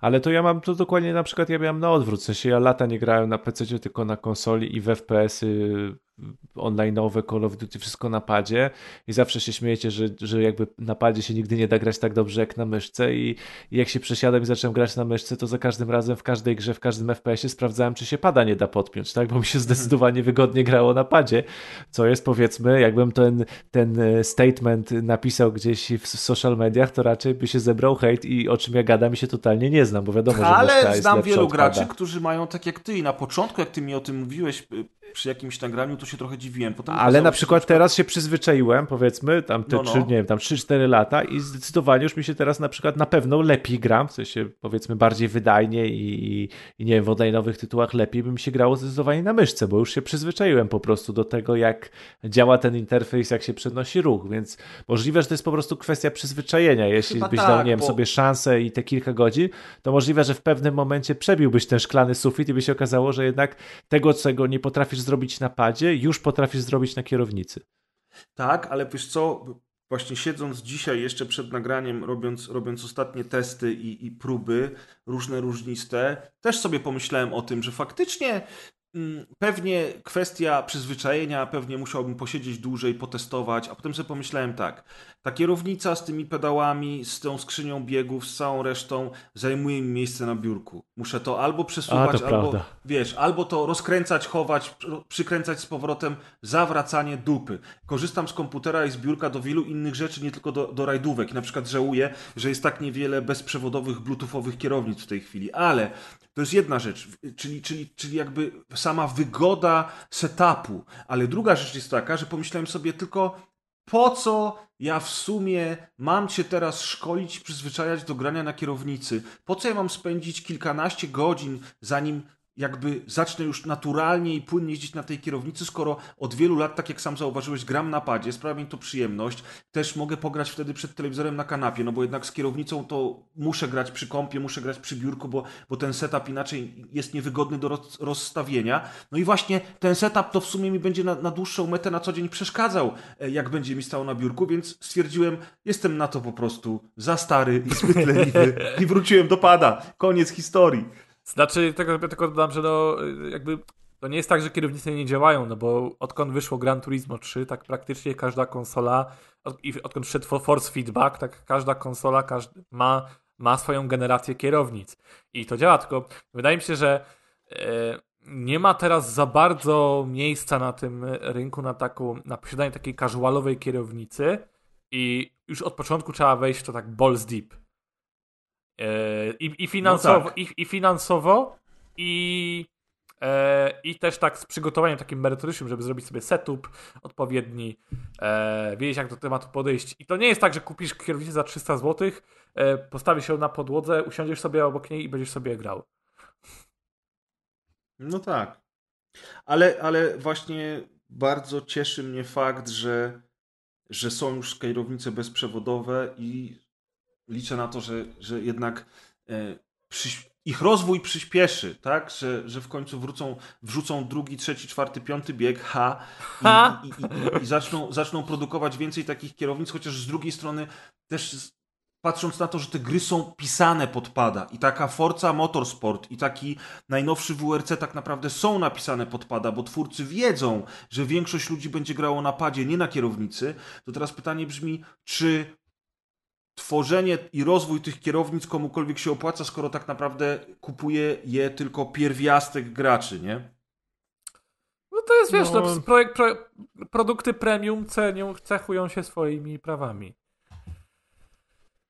Otóż to, moi drodzy, Richard Burns Rally, tak jak słyszeliście, jedna z legend gatunku, jedna z najciekawszych gier rajdowych, jakie kiedykolwiek powstały, która do dziś się broni, zwłaszcza w tej wersji zmodowanej. Jeżeli szukacie wyzwania, to zainteresujcie się tym projektem. A my przejdziemy teraz do EA Sports WRC, czyli pierwszej gry od Codemasters pod egidą Electronic Arts, która bazuje na licencji FIA World Rally Championship, na licencji, która do niedawna była w rękach wydawcy Nacon. I dewelopera Kyloton Games. Dokładnie, czy też teraz KT Racing, prawda? Bo oni w międzyczasie zmienili nazwę, więc teraz już oficjalnie figurują wszędzie jako KT Racing. I to była taka seria, która wychodziła co roku, w którą myśmy praktycznie co roku grali. Dużo o niej opowiadaliśmy, zwłaszcza o odsłonach 9, 10 i tej ostatniej części Generations, więc zajrzyjcie sobie na stare odcinki, wpiszcie na naszej wyszukiwarce na stronie rozgrywka.online hasło WRC, tam się pojawią nasze recenzje. I to była seria, w którą wszyscy graliśmy. Grał Deusz, grał Yohokaru, ja grałem, grał Maciek, nawet ze mną kiedyś u mnie, tutaj siedzieliśmy we dwójkę, żeśmy się w to bawili. No i to WRC to była dobra seria chyba, panowie. Jakbyście mieli podsumować te ostatnie kilka odsłon, no bo nie będziemy się tam cofać do części 4. czy 5, ale to ostatnie kilka odsłon, to chyba dobrze się z nimi bawiliście, czy nie? No mi się wydaje, że tak chyba na rozgrywce w ogóle od chyba 8 części zaczęliśmy tak bardzo pozytywnie się wypowiadać. Ty miałeś chyba na początku trochę, ty w ogóle chyba miałeś taki romans ze wzlotami, z upadkami z tą serią WRC. Ja pamiętam, że cię tak tam pewne rzeczy irytowały dość mocno, ale też niektóre rzeczy doceniałeś, więc miałeś taką sinusoidę, czy też te twoje odczucia były bardzo ambiwalentne co do tego tytułu. Natomiast ja już, tak mi się wydaje, już ta numeracja mi się trochę myli, ale jakbym wrócił do odcinków rozgrywki, to właśnie gdzieś tak od 8 odsłony, tak mi się wydaje, coś w tej serii tak pękło, w sensie ona dostała takiego w dobrym znaczeniu, prawda? Kopa takiego z pozycji spółki AA, może nie na potrójne A, ale na takie AA+, nie? Z takiej serii jakiejś takiej pomijanej do naprawdę fajnej ścigałki i tak naprawdę z edycji na edycję było chyba coraz lepiej. Pomijając te niektóre rzeczy, poszczególne elementy nie wiem, kariery czy tego wszystkiego, co jest zbudowane wokoło odcinków, to jako taka gra i w ogóle rajdówka, ściganie się, fizyka, to chyba było coraz lepiej tak naprawdę i no w ostatnich latach to był mój ulubiony tytuł, jeśli chodzi no oczywiście tam tak pomijam Dirtę, ale powiedzmy no to jeden z dwóch ulubionych tytułów, jeśli chodzi w ogóle o ścigałki rajdowe i ja naprawdę mam wiele godzin w tych ostatnich edycjach WRC przegranych. Dla mnie WRC 7 i 8 to były trochę persony non grata, bo niestety na PS4 działały tylko w 30 klatkach i uważałem wówczas, że skoro Dirt Rally 2.0 znacznie bardziej wymagająca i lepsza gra działa w tych 60 na PS4, na podstawowym PS4 dodam, nie na Pro, to było dla mnie jakieś giga nieporozumienie, że to WRC tak jest słabo wypuszczane na konsolach, ale potem kupiłem PS5 i pojawiła gdzieś tam się na horyzoncie 9 i kupiliśmy z kolegą na promocji, zagraliśmy i sobie myślę, wow, to jest zupełnie inna gra teraz, bo właśnie i zaczęło trochę lepiej wyglądać i te odcinki lepiej się prezentowały od Dirt Rally i kariera była fajnie rozbudowana i z każdą edycją pojawiało się coraz więcej legendarnych aut, do których tak od tego V-Rally 2 nieszczęsnego nostalgicznie tęsknię i gdyby jeszcze tego było mało, WRC z roku na rok coraz lepiej ogarniało DualSense'a i ta haptyczka była jakby kluczem do mojego serca, nie? Przy serii WRC. I potem było WRC 9, okej. WRC 10 było super, bo miało jeszcze tryb historyczny, bo to była rocznica. Właśnie chciałem powiedzieć, że jak jesteśmy w takim trochę trybie wspominkowym, to gdybyście chcieli sięgnąć po gry z serii WRC od KT Racing, to chyba 10 jest najlepszą częścią i ona też była najlepiej oceniana, a do tego miała ten tryb historyczny i miała jeszcze rajd w Polsce, który później się skończył i wypadł z WRC, więc 10 w tej chwili jesteście w stanie na wielu promocjach dorwać za grosze, zarówno na PC, jak i na konsolach i Generations, za chwilę do niego przejdziemy, może jest ciut bardziej rozbudowane, ale jednak jest mniej doceniane. I faktycznie to WRC 10 to był taki moment, jak myśmy z Maćkiem usiedli, odpaliliśmy tę grę na konsoli i stwierdziliśmy, może ona jest brzydka, ale chodzi w 120 klatkach, fantastycznie tak, bo miała odświeżanie 120 klatkach. Tak. Fantastycznie się jeździ i ma bardzo, bardzo przyjemny tryb kariery. I to był ten moment, kiedy chyba, kiedy to wydawnictwo WRC od Nikonu i KT Racing osiągnęło najwyższe loty. Tak, to był ich pik. Ty Deusz, też w WRC 10 grałeś bardzo dużo, tak, z tego co pamiętam. Tak, to super się bawiłem tak naprawdę. Ja w ogóle, to już mówię, te ostatnie edycje to już w ogóle darzę bardzo dużym sentymentem i rzeczywiście jest też tak w tej serii, że tak jak mówisz, że można... Jeśli tak naprawdę nie śledzicie kalendarza WRC i nie musicie mieć aktualnego przeglądu tras z sezonu, to tak naprawdę w tej dyscyplinie sportu się tak dużo nie zmienia i spokojnie, jeśli chodzi po prostu o te ściganie do podcastów, czy po prostu pościganie się, spokojnie można sięgnąć po te dwie edycje w tył i dosłownie tam za 20-30 zł chyba w ogóle można dorwać te WRC z poprzednich edycji, więc to już jest w ogóle... Jakby koszt, to nawet nie jest koszt pizzy w 2024 roku. To już jest koszt, no tak 50 zł za WRC 10, tak można, 40-50. Tak, więc naprawdę do ścigania się, no kapitalna gra. Tak, no Generations, no, jedyną przewagą tak naprawdę Generations nad 10 jest to, że ma auta hybrydowe, no bo to był pierwszy rocznik tak. WRC, gdzie były auta hybrydowe, no i Peugeota 206 Rally. Jak ktoś lubi konkretnie ten samochód, no to to się kieruje do WRC Generations. A jak nie, to mu nie robi, to dużo jest legend i w 10 i jest też tryb historyczny, który fajnie jest sobie zaliczyć. No i właśnie to WRC Generations, które było takim pożegnaniem się z serią, tak naprawdę dostało bardzo mocno po krzyżu za to, że w sumie było kopią WRC 10 z tymi zmianami, o których powiedział Szymon, a tych zmian może i było niewiele, może i dużo tras powracało z 10, ale za to 120 Hz już nie było. Tak, nie było 120 Hz, ale wydaje mi się, że jednak gra była dużo ładniejsza graficznie względem 10, że ten model jazdy był jeszcze lepszy niż był w 10 i ogólnie rzecz biorąc po prostu to była dobra gra, a twórcy wiedząc, że rok później po 10 wydają w zasadzie grę bardzo podobną do swojego poprzednika, to też wypuścili ją premierowo za dużo mniejsze pieniądze niż zazwyczaj się za takie gry liczy. Więc no niestety ja uważam, że to Generations troszeczkę oberwało niesprawiedliwie, ale jakbyście mieli wybierać między jedną i drugą, to faktycznie 10 wam w zupełności wystarczy, chociaż w tej chwili to jedna i druga gra... Cenowo to będzie różnica 20 zł, więc... Tak, ale właśnie chciałem powiedzieć, że jedna i druga gra na promocjach wszelakich już od roku, lata, w podobnych cenach po prostu. One się niewiele różnią między sobą cenowo, więc to już tam kwestia gustu. Poczytajcie sobie, sprawdźcie i sięgnijcie. Na czym wam bardziej zależy?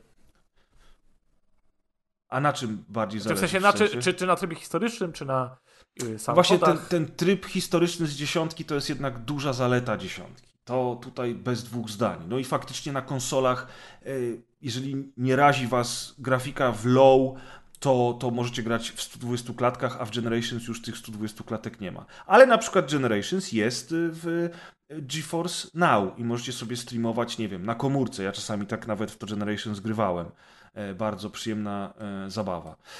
No i tak, no ogólnie jak słyszycie, wszyscy jesteśmy fanami tej serii, bardzo lubimy, ale nie da się ukryć, że najlepszą grą rajdową ostatnich lat było Dirt Rally 2.0 pod bardzo wieloma względami. Mimo tego, że kampania w tej grze była nieciekawa, poziom trudności był bardzo wysoki i nierówny, to jednak to, jak ta gra wyglądała na swoje czasy, ale przede wszystkim to, jaki miała model jazdy, to jest coś, co wszystkim zaimponowało i w powszechnej opinii fanów gier rajdowych do dziś uważa się, że Dirt Rally 2.0 jest najlepszą grą rajdową, chociaż znam wiele osób, które często w komentarzach pod naszymi podcastami czy w dyskusjach na grupie pisało mi, że woli model jazdy z WRC, co mnie troszkę dziwi. No jak wy uważacie, panowie, który model jazdy jest bardziej realistyczny, który model wam bardziej odpowiada? Czy realistyczny to nie wiem, bo nie siedziałem za kierownicą, ale... No, one się trochę różnią, ale czy bym wskazał, który jest lepszy? Nie wiem, trudno mi się do tego odnieść, co to znaczy, który jest lepszy. Ja czuję wyraźną różnicę między nimi i się potrafię do obydwu wczuć, ale nie mam tak, że któryś mi odstaje od tego, jak sobie w głowie wyobrażam, że ściganie się w rajdach by wyglądało, więc chyba jestem złym adresatem do takiego pytania, bo dla mnie one są po prostu różne i gdzieś tam w mojej głowie się wyglądają, udają przynajmniej realistyczne, ale czy bym postawił któryś, że jest lepszy? Trudno by mi było powiedzieć, że na pewno WRC jest gorsze, bo nie wydaje, wydaje mi się, że jest po prostu inne. Dirt Rally 2.0 ma trochę lepszą fizykę zniszczeń niż WRC Generations, ale z drugiej strony i obydwa modele są dobre, ale dla mnie Dirt Rally 2.0 jest już podstarzałe pod tym względem, że jest grą w PS4 i nie ma już tych bajerków pod tytułem haptyczki, triggerków, a w takiej grze wyścigowej to robi różnicę nawet już w EA Sports WRC i dla mnie pod tym kątem Dirt Rally 2.0 jest już nieco przestarzałe niestety. Mimo, że to nie jest stara gra, ale no, generacja wstecz i już takie drobne zgrzyty mi się pojawiają i pamiętam jak sobie wracałem do Dirt Rally 2 kilka miesięcy temu, to przed premierą WRC to bardzo brakowało mi tego. Aczkolwiek Dirt Rally 2.0 ma, zwłaszcza w tej edycji Ultimate, tam po tych 2 latach wsparcia, ma też ogrom kontentu i samochodów. I na to też warto zwrócić uwagę, że to jest duża gra po prostu. Tak, to jest duża gra. Chociaż jeżeli chodzi właśnie o ten kontent, to na przykład dla mnie zarówno Dirt Rally 1, jak i Dirt Rally 2.0, mimo tego, że są świetnymi grami, to miały bardzo generyczne trasy, które wyglądały jak właśnie wygenerowane przez jakiś skrypt i które bardzo często były bardzo do siebie podobne. One miały świetną fizykę, dobrą nawierzchnię, te różne nierówności terenu. To wszystko było oczywiście odczuwalne, no bo tak jak wspomniałem, ten model jazdy jest tam bardzo dobry, ale jednak gdzieś tam brakowało mi trochę różnorodności tych tras. I to wszystko przyniosło EA Sports WRC, czyli tak naprawdę kolejny tytuł od tego samego dewelopera, od Codemasters. Tak jak już, Szymon, dzisiaj wspomniałeś na nagraniu, tytuł, który jest bezpośrednim wynikiem tego, że powstało Dirt Rally 2.0. I tak naprawdę zakulisowo gdzieś tam mówi się o tym, że Dirt Rally 3.0 również powstawało, ale kiedy Electronic Arts wykupiło Codemasters i kiedy zdobyło licencję FIA World Rally Championship, to po prostu narzucili Codemastersom, żeby tę trójkę przerobić na przecież nowe oni WRC. Nawet nie musieli narzucać, no to był logiczny krok po prostu. No tak, ale na przykład przez to ucierpiał trochę model jazdy, bo wielu graczy twierdzi, że jest on prostszy, mniej wymagający niż model jazdy z Dirt Rally 2.0, a stało się tak dlatego, że WRC musi trafić do szerszego grona odbiorców. Ale też przyczyną tego jest też fakt, że zmienił się silnik. Po raz pierwszy od tam 2007 roku, czyli od Colina McRae Dirt, Codemasters zrezygnował z silnika Ego na rzecz Unreal Engine 5. To jest prawda. Swoją drogą, jeżeli nie mieliście okazji, to bardzo polecam rozgrywkę odcinek 286 Jusson, gdzie Szymon opowiadał o swoich pierwszych wrażeniach z EA Sports WRC. Chyba Maciek też coś tam wspominał, ale nie wiem, czy on grał, czy nie grał. Wydaje mi się, że nie grał. Mnie na tamtym odcinku nie było, więc słuchałem tylko i bardzo chciałem o tej grze sobie z wami porozmawiać, dlatego też między innymi rozmawiamy o niej dzisiaj na dokładce, bo ja nie wiem, co myśleć o tym nowym WRC, panowie. Ty, Deusz, nie grałeś, prawda? Nie, ja jeszcze nie grałem. Nie miałeś jeszcze okazji. Tak. Mnie to minęło kompletnie. Ja bardzo czekałem, dlatego że z jednej strony chciałem znowu te fajne tryby kariery, które były w poprzednich WRC od innego twórcy i od innego wydawcy, a z drugiej strony ja chciałem tego modelu z Dirt Rally 2.0. Ja w ogóle jestem ogromnym fanem wszystkich ścigałek od Codemasters, bo na przykład w F1 nie gram. Ale ogólnie rzecz biorąc bardzo cenię sobie gry wyścigowe od Codemasters, więc na WRC czekałem. No i Szymon, pierwsza rzecz. Gra wychodzi i okazuje się, że ma duże problemy techniczne. Od tego może zacznijmy, prawda? Miała niestety, tak jak ja pamiętam na początku, to było w listopadzie już chwilę temu, to największym problemem WRC nie było o tyle nieutrzymywanie płynności, bo to się w terenach miejskich zdarzało, ale sporym problemem był też screen tearing, czyli taka, że ten obraz ewidentnie rwał w pewnych miejscach i tak do pierwszych dwóch patchy to raczej ja się zmuszałem, żeby grać w WRC, a nie na odwrót. No i właśnie to było to zaskoczenie. Po pierwsze, ta gra nie wyglądała i nadal nie wygląda dużo lepiej niż Dirt Rally 2.0. Jest lepiej, ale to nie jest ten skok, którego oczekiwaliśmy po zmianie silnika. No i po grze czysto next-genowej. Po drugie, rzeczywiście ta optymalizacja kuleje i powiem wam więcej, ona kuleje do dzisiaj na PC-tach, bo rzeczywiście po pierwszych patchach, które pojawiły się natychmiast po premierze, to moje, bo Szymon grał na PlayStation 5, a grałem na Xbox Series X, to ta gra u mnie na przykład na konsoli potrafiła przycinać, nie? Także po prostu na ułamki sekund szarpnąć albo się zatrzymać na takie ułamki sekund, które może w innych grach nie byłyby problemem, ale nie w grze rajdowej. Ale tu są kluczowe. To jest kluczowa sprawa. Płynność jest kluczowa i dlatego myśmy się tak zachwycali z Maćkiem przy okazji WRC 10, że tam był tryb 120 klatek. No i właśnie tutaj się okazuje, że tej płynności nie ma. Do tego gra nie wygląda wcale tak dobrze. Na konsolach jest dosyć rozmazana i to nie jest kwestia motion blur, które można wyłączyć w opcjach. Można wyłączyć rozmycie obrazu, to nie o to chodzi. Ona po prostu jest niewyraźna, bo gdyby ona była w pełnym 4K, to w życiu nie byłaby w stanie osiągnąć tych 60 klatek, które w teorii na konsolach teraz już osiąga. Ale ja, ponieważ liczyłem na tryb VR, który miał się pojawić, słuchajcie, 27 stycznia, napisałem do Electronic Arts i zapytałem, czy nie podesłaliby mi kodu na Steam, bo chciałbym przetestować z kierownicą, ale również opowiedzieć o trybie VR. No i pani Dominika, która jest moim kontaktem w Electronic Arts, bardzo szybko przysłała mi kodzik na Steam, za co jestem oczywiście bardzo wdzięczny. Że nie spytała, a kim pan jest. No nie, no już tam mniej więcej pani Dominika kojarzy, no bo parę gier dla Electronic Arts w ciągu ostatnich lat żeśmy przecież recenzowali. W każdym razie, do czego zmierzam? Tryb VR się nie pojawił. Kiedyś była mowa o tym 27 stycznia. Ja nie wiem, czy myśmy to, Szymon, sobie przyśnili, ale tak miało być. Ja tylko wiedziałem, że miał być VR i miał być rajd centralnej Europy, ale kiedy to miało być, to mi daty żadne nie wpadły, tak powiem. Więc no, ja byłem przekonany od premiery, że to będzie 27 stycznia, rozmawialiśmy nawet o tym, więc pamiętam, że taka data gdzieś się pojawiła. Ten rajd centralnej Europy w końcu się pojawił w grze jako darmowa aktualizacja, on już tam jest, natomiast VR-u nie ma i zacząłem czytać, że w sumie to nie ma żadnej konkretnej daty, kiedy ten VR się pojawi, że jest jakiś mod czy możliwość obejścia, żeby zagrać w VR, żeby teraz wyszła jakaś, słuchajcie, funkcjonalność, która pozwala wam grać w VR-ze we wszystkie gry na silniku Unreal Engine. Na tym nowym silniku.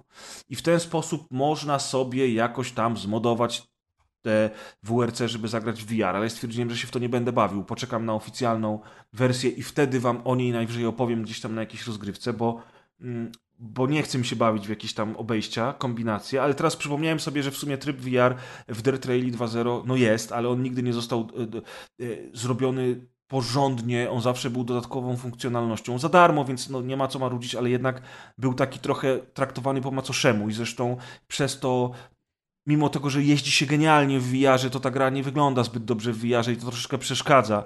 Jak koncentrujesz się na trasie i widzisz przed sobą, że wszystko jest bardzo często troszkę rozpikselizowane i to teraz nie chodzi, czy kabel, czy nie kabel, Wi-Fi, czy nie Wi-Fi, tak jest w tej grze. Ale ten VR się nie pojawił, zacząłem cię czytać, sprawdzać fora, sprawdzać Steama i tak dalej, no i ludzie piszą, że oni się wcale nie dziwią, że ten VR się nie pojawił, bo ta gra nie trzyma 60 klatek bez VR-a. Jak ona będzie działać w VR-ze? I to jest prawda, moi drodzy. Niezależnie od tego, czy ja gram w WRC na Steamie w 4K, czy gram w QHD, czy mam DLSS włączony, czy mam wyłączony DLSS, czy mam DLSS ustawiony na balans, czy mam DLSS ustawiony na wydajność, czy w ogóle ustawię sobie, bo jest taka opcja, żeby DLSS sam decydował o tym, jak ma zarządzać grą, to ta gra zawsze chodzi tak samo. Czy ja włączę ultra, czy ja włączę high, czy ja włączę medium? Nieważne. niezależnie od tego, co zmienię, czy wyświetlę grę na monitorze, czy wyświetlę grę na telewizorze, czy gram na kierownicy, czy gram na padzie, ta gra nie trzyma 60 klatek. I te 55, 56, 50 klatek jest zazwyczaj, czasami chrupnie do 45 i teraz przy takich wyścigach, przy jakiejś prędkości 120 km na godzinę to i przy zakręcie, jeżeli gra mi spada tak z 59 do 50 na przykład, to się nie da, po prostu się nie da w to grać. I przejechałem faktycznie parę wyścigów i dałem spokój, wróciłem do grania na Xboxie. I owszem, w 4K wersja PC-towa jest ostra jak żyleta. Ona nadal nie jest przepiękną next-genową grą, jeżeli chodzi o wizualia, bo niestety nie jest, już nigdy nią nie będzie, ale jest wyraźna, jest ostra jak żyleta, ale co z tego, jeżeli ja nawet 60 klatek nie mam w tej grze. A tymczasem na Xboxie jest niestety trochę mydło, ale przynajmniej jest ta rozgrywka płynna. Więc tutaj bardzo duży zarzut. Ja się nie dziwię, że na Steamie recenzje gry są bardzo mieszane i że ludzie narzekają i mówią wręcz, że to jest kurczę jakiś early access, a nie pełna wersja gry, że to jest niedopracowane, niedogotowane na bardzo wielu poziomach. I dla mnie to jest straszny zawód, bo ja na tę grę czekałem bardzo mocno, z piekami na twarzy. 3 lata czekaliśmy, jak było takie ogłoszenie. I ekscytowaliśmy się tą grą i jak oni już ją wreszcie ogłosili, to byliśmy super zajarani. Ale teraz jeszcze przejdźmy do trybu kariery. On jest dla mnie ważny, tak jak już wspomnieliśmy dzisiaj, że te tryby kariery w seriach WRC są czymś, z czym my się lubimy bawić. I powiedz mi, Szymon, czy nie uważasz, że ten tryb kariery jest jakiś taki mniej zrozumiały w stosunku do tego, co było w grach od KT Racing? Jest taki jakiś chaotyczny i w sumie ciężko się tym wszystkim zarządza w porównaniu do tego, jak się zarządzało w poprzednich grach WRC? Nie tyle, co ciężko się zarządza, co twoje decyzje nie mają aż tak dużego znaczenia w kontekście całego sezonu. Bo inna rzecz, w trybie kariery bardzo mi się podoba fakt, że nie możesz zrobić wszystkich wyzwań, jakie są w kalendarzu. Część wydarzeń będzie się na siebie nakładać, ponieważ decydując się, w EA Sports WRC to działa to tak, że decydując się na jeden puchar, bierzesz udział w serii oprócz głównych mistrzostw, decydując się na udział w dodatkowym pucharze, praktycznie składasz sobie zobowiązanie na kilka tygodni w karierze. Mhm. I może się zdarzyć, że ja na przykład lubiłem sobie startować w 3 takich wyzwaniach, żeby przez całą karierę, przez cały sezon prowadzić różne typy pojazdów. Czyli na przykład miałem sobie auto jedno w WRC 2, drugie miałem takie retro WRC tamte lata 97-2011, a jeszcze jeden miałem kit kart, czyli takie lżejsze zawody na przykład, nie wiem, z Seatem Ibizą albo tam z Vauxhallem Astrą. I wątek był taki, że jeżeli zdecydowałem się na 2-3 zawody, to potem, albo jeżeli sobie nabrałem ich więcej, to potem musiałem decydować się, w których zawodach udział jest dla mnie ważniejszy, bo daty się nakładały. I na przykład dochodziło do takiej sytuacji, że tutaj muszę spełnić cel sponsora, więc wezmę udział w tym rajdzie, a odpuszczę ten, bo cel sponsora da mi lepszy, spełnienie celu sponsora da mi lepszy budżet na kolejny sezon i prawdopodobną promocję do następnej klasy wyścigowej. Więc ten aspekt mi się podobał, ale z kolei to rozwijanie tych inżynierów, menedżerów, no właśnie. Te perki w ogóle totalnie useless, jak potrafisz jeździć. Totalnie bezużyteczne. No, jakby właśnie to miało jednak znaczenie w WRC od Kylotonu, natomiast tutaj też mam wrażenie, że to nie ma znaczenia, a w ogóle rozwój tych inżynierów, ich zmęczenie, te przerwy dla nich, te treningi, to wszystko jest o kant dupy rozbić. Powiem ci więcej, nie sprawia mi frajdy. Ja całą karierę praktycznie gra mi tam wciskała, zakup sobie drugiego kierowcę, bo wtedy zarobisz komplet punktów. Ta jasne. I tak nawet jak sam jechałem, to AI ustawione na 75%, czyli nie jakoś łatwe, ale nie jakoś trudne. Na 3/4, no jest już całkiem dobre wyzwanie wtedy. Całkiem dobre wyzwanie, to i tak nawet bez drugiego kierowcy zgarniałem puchar konstruktorów, gdzie przeciwnik miał przewagę, bo miał 2 kierowców, więc mógł więcej punktów w rajdzie natrzaskać, ale mu to nie szło. Więc no dziwne, chociaż no właśnie, to trochę wydmuszka. Ten cały tryb kariery jest trochę wydmuszką niestety. Jest trochę wydmuszką. Można tam zrobić dupo godziny i po prostu fajnie sobie pojeździć, ale sam aspekt zarządzania jest średni.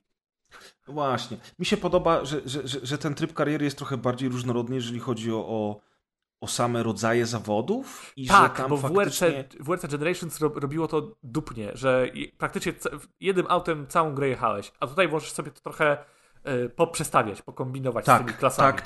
Tak. I to jest super.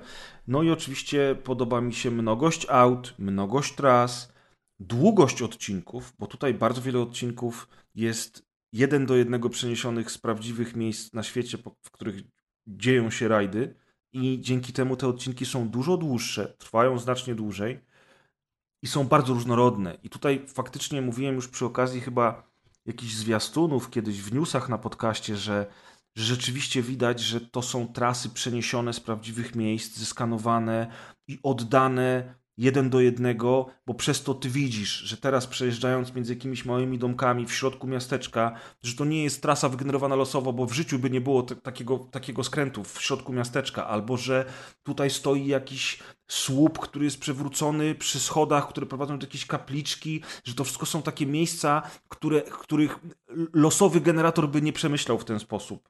A w rzeczywistości tak wyglądają te trasy i to mi się strasznie podoba w nowym WRC. Uwielbiam te trasy. One są dla mnie największą zaletą całej tej gry. Tak, bez wątpienia te trasy to jest w ogóle fenomenalna rzecz. Musimy za to podziękować tej przesiadce na Unreal Engine właśnie, bo głównym powodem przesiadki dla EGO było to, że ten silnik już nie ogarniał tak długich tras. No właśnie. No. Ale drugą sprawą są dla mnie samochody, bo jest...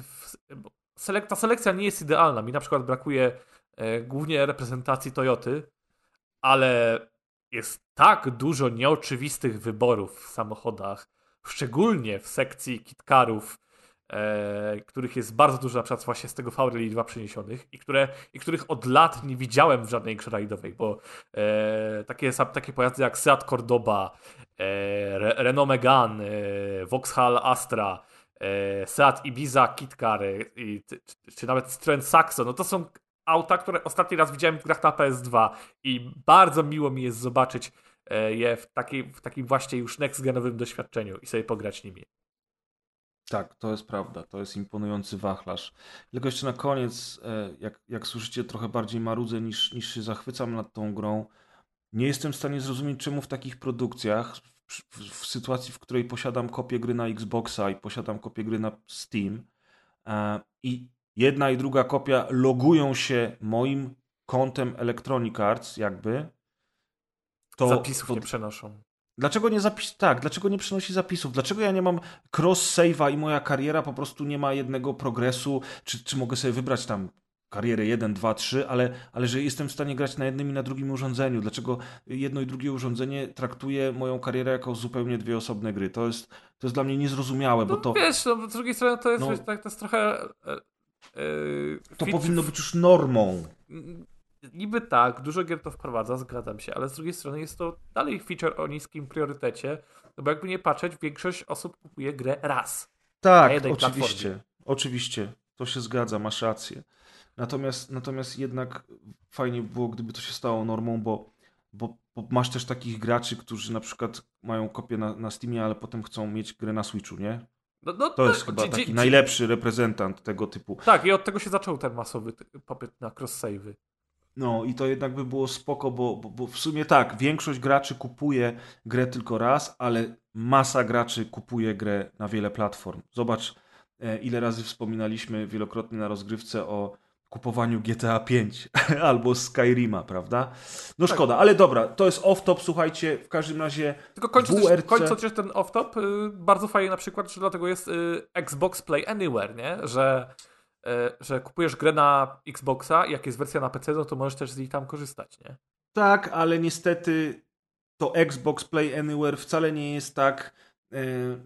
eksplorowane i wykorzystywane jak powinno być. Jest dużo gier, które mimo wszystko, jeżeli jest w wersji Xboxowej, to będzie tylko na Xboxie, jeżeli w wersji PC-owej będzie tylko na PC-cie. No ale te eksy Microsoftu to robią, nie? Ale ja ostatnio przeżyłem szok, bo się okazało, że nie mam na wersji PC-owej zapisów moich postaci z Minecraft Dungeons z Xboxa. O, niby tam jest cross-save, ale w wersji Game Pass PC gra nazywa się Minecraft Dungeons PC Edition, instaluje się i mimo tego, że używasz tego samego loginu, tego samego profilu, żeby uruchomić grę, co używasz na Xboxie, to grasz nie masz postaci z Xboxa. Tak, nie masz postaci z Xboxa. Dobre. I musisz zakładać od nowa, więc no ja się zdziwiłem bardzo, czemu tak jest, więc no jednak to Play Anywhere nie jest tak dobre, jak to się w teorii wszystkim na początku wydawało. Ale dobra, słuchajcie, WRC, jeszcze dużo pracy przed Codemasters, VR-a nadal nie ma, wersja PC nadal ma swoje problemy i to nie jest tak, że tylko ja mam te problemy, bo ja dużo czytałem o tym.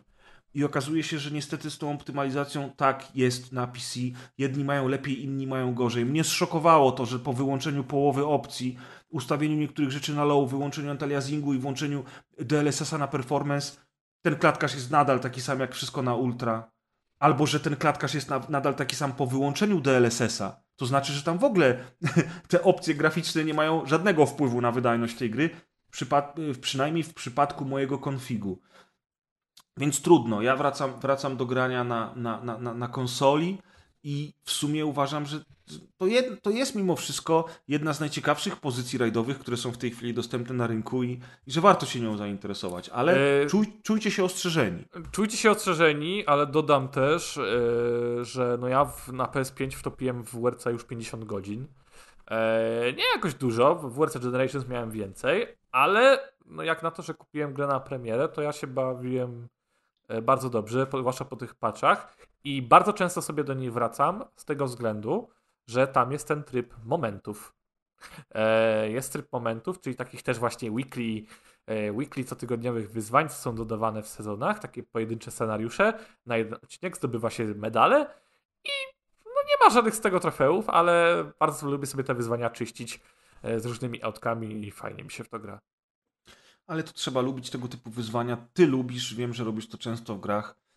Cieszę się, że dobrze bawisz. Ja w sumie też się dobrze bawię, ale niestety to nie jest no, nie robię mesjasz, sobie z tego, na którego czekaliśmy. Nie robię sobie z tego pracy, wiadomo. Nie jest tak, że czyszczę wszystko, tylko po prostu czasami sobie, jak wiem, że mam coś do posłuchania, to sobie odpalam i tam czyszczę. No i pięknie.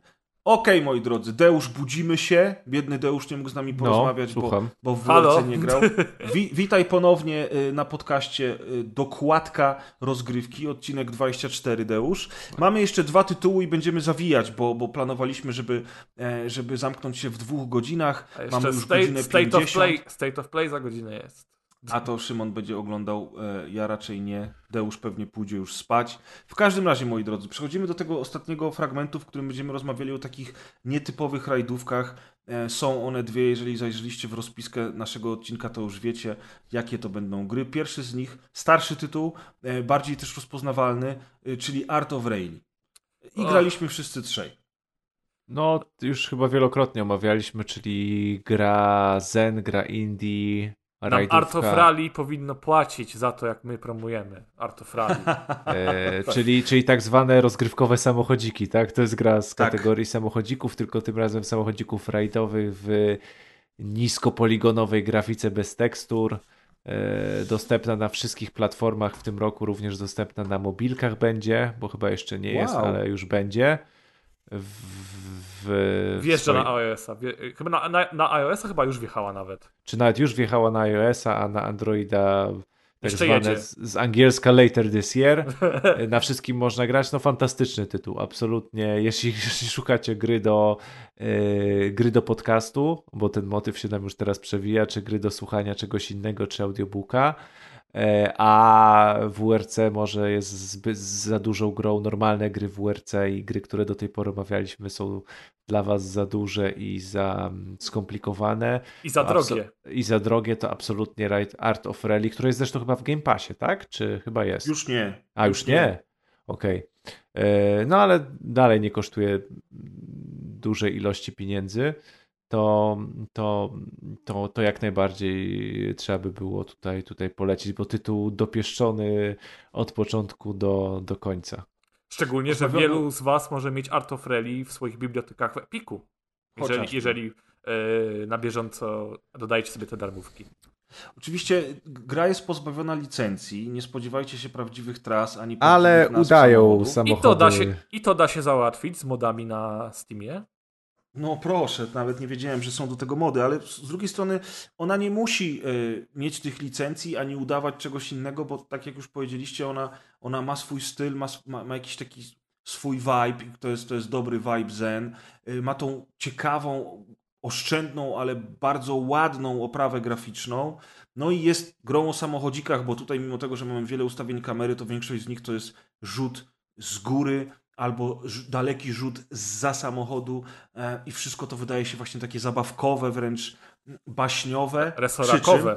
Resorakowe, przy czym, uważajcie, ta gra ma świetny model jazdy i jest wymagająca. To nie jest zabawka. Tak, to nie jest arcade na pewno.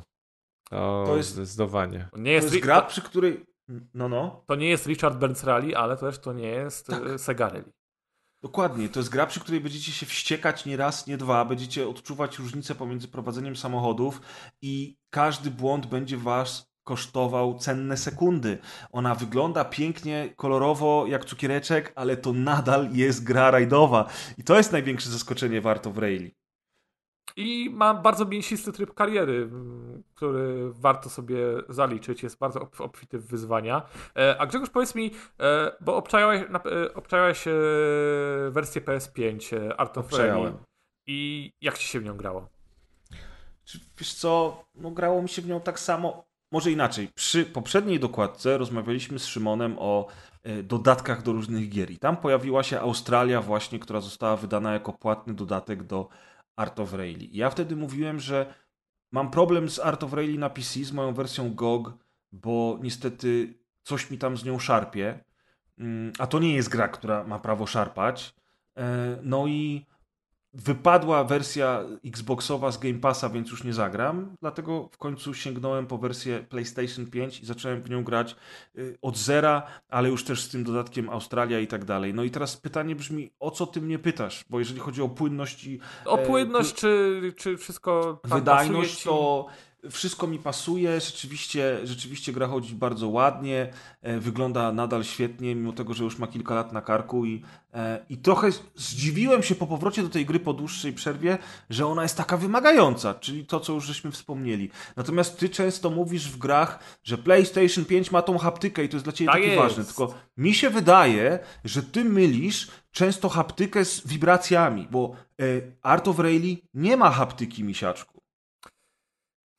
Tam są wibracje, ale tam nie ma tych głębokości wcisków, spustów, tego jak hamujesz. To było chyba w WRC Generation na PlayStation 5. Triggerów nie ma w Art of Rally, to się zgodzę, ale wibracje są...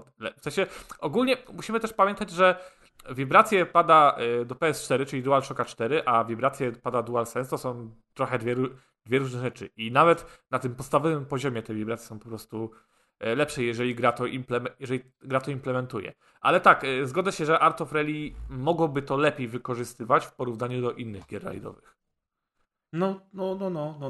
Zresztą ja też jestem osobą, która nie jest wielkim fanem wibracji w grach. Ja często włączam wibracje. Ja cię tam ewangelizowałem od swego czasu. No. Tak. Pobawiłem się trochę z tymi ustawieniami i ogólnie rzecz biorąc jakby troszeczkę nadal mnie wkurza ta wibracja w Art of Rally na PS5, bo ona jest bardzo intensywna, ale ja bym chciał właśnie, widzisz, i to jest to, że ty zawsze mówisz o tej haptyce, ty tak bardzo chwalisz ten kontroler, ja bym chciał, żeby to jednak było wykorzystywane w tych grach, bo takie Art of Rally z tymi funkcjonalnościami triggerów byłoby jeszcze fajniejsze. Ja się zgadzam. No ale niestety nie ma. Natomiast tak, ogólnie wrażenia płynące z rozgrywki na każdym sprzęcie są świetne, bo ta gra jest po prostu świetna, jest bardzo zen, ale też jest wymagająca. Ja lubię sobie przy Art of Rally puścić muzyczkę albo odpalić jakiś podcast, e-book, nie będę kłamał, że ja słucham podcastów, bo nie słucham. Konkurencji słuchasz. Tak. Robię notatki i sprawdzam, co oni ciuchcia tam jedzie. Ale słuchajcie, ale jest jeszcze druga gra i tak naprawdę druga gra o samochodzikach i tak naprawdę ostatnia pozycja naszej dzisiejszej listy, czyli Rush Rally Origins. Dużo mniej doceniana chyba niż Art of Rally tak naprawdę. Dużo mniej doceniana i dużo mniej znana. I teraz Rush Rally Origins to jest dziecko jednego pana, który nazywa się Brown Monster chyba, jeżeli dobrze pamiętam. Tak. I on robi gry rajdowe na komórki. I miał tych Rush Rally ze 3 części, a po trzeciej części Rush Rally stworzył grę o nazwie Rush Rally Origins, które jest mniej symulacyjne. On też nigdy nie miał licencji, więc tam były wymyślone nazwy torów, ale widać było jednak, że to są takie rajdy idące w realizm przede wszystkim wizualnie, w przeciwieństwie do Art of Rally. I on tam jedną z tych kamer, które miał w swojej grze, to była kamera właśnie w widoku z góry, czyli tak jak w Art of Rally. I nagle postanowił zrobić Rush Rally Origins, które ma tylko taką kamerę w dwóch odmianach, które jest znowuż bardzo dobrą i bardzo ciekawą, bardzo rozbudowaną grą rajdową. No, to jest taka perełka tak naprawdę.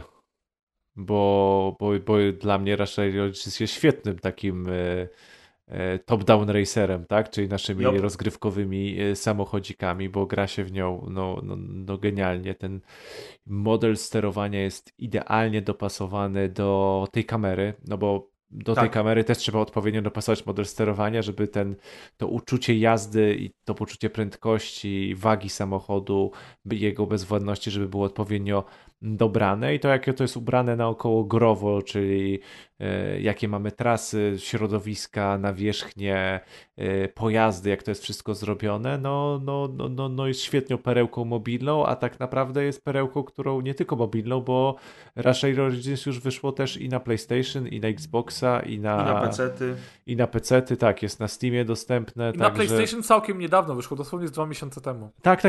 Mhm. Na większe konsole wyszło niedawno, także jest już dostępna wszędzie i chyba nieduże pieniądze kosztuje, bo tam na PC chyba kosztuje 50 zł. Nawet bez promocji 69 na PlayStation. Tak. W wersji mobilnej to jeszcze taniej, a już się ma kontroler, to już jest w ogóle przednia zabawa. Tak, ja najpierw kupiłem tę grę w wersji mobilnej, zresztą kupiłem też Rush Rally 3 w wersji mobilnej. Rush Rally 3 pojawiło się również na Steamie, gdybyście byli ciekawi, ale moim zdaniem Origins jest dużo lepszą grą i dużo ciekawszą. No i to Origins potem kupiłem też na Xboxie, jak zobaczyłem, że ono wyszło. I to jest, słuchajcie, gra, która była też przez długi czas przez tego twórcę rozbudowywana za darmo, bo ona na początku oferowała tylko rajdy, plus takie wyścigi na trasach z rajdów, co było w sumie takim dodatkiem całkiem zabawnym, ale w sumie mało ciekawym. Natomiast wreszcie też otrzymała fachowe, porządne rally cross, czyli wyścigi na zamkniętych torach kilku autek, które rywalizują ze sobą o pierwsze miejsce. I w tej chwili mamy bardzo rozbudowane mistrzostwa rajdów, do tego czasówki, które robimy w osobnej kategorii, gdzie mamy ustalone czasy, żeby zdobywać medale. Do tego jest ten wyścig na trasach rajdowych. No, jako bonus to jest śmieszne, to jest ciekawe. A teraz jeszcze do tego wszystkiego dochodzi Rally Cross z równie rozbudowanymi mistrzostwami, no i tryb multiplayer. I teraz te mistrzostwa są skonstruowane w ten sposób, że mamy kategorie A, B, C i D, czyli samochody D są najsłabsze, A są najlepsze i jak jeździmy w trakcie mistrzostw, to zdobywamy punkty na rozwój tych samochodów. No i sobie usprawniamy hamulce, przyspieszenie i tak dalej, i tak dalej. I wtedy te nasze samochody rosną jakby z tej kategorii D wyżej, dzięki czemu...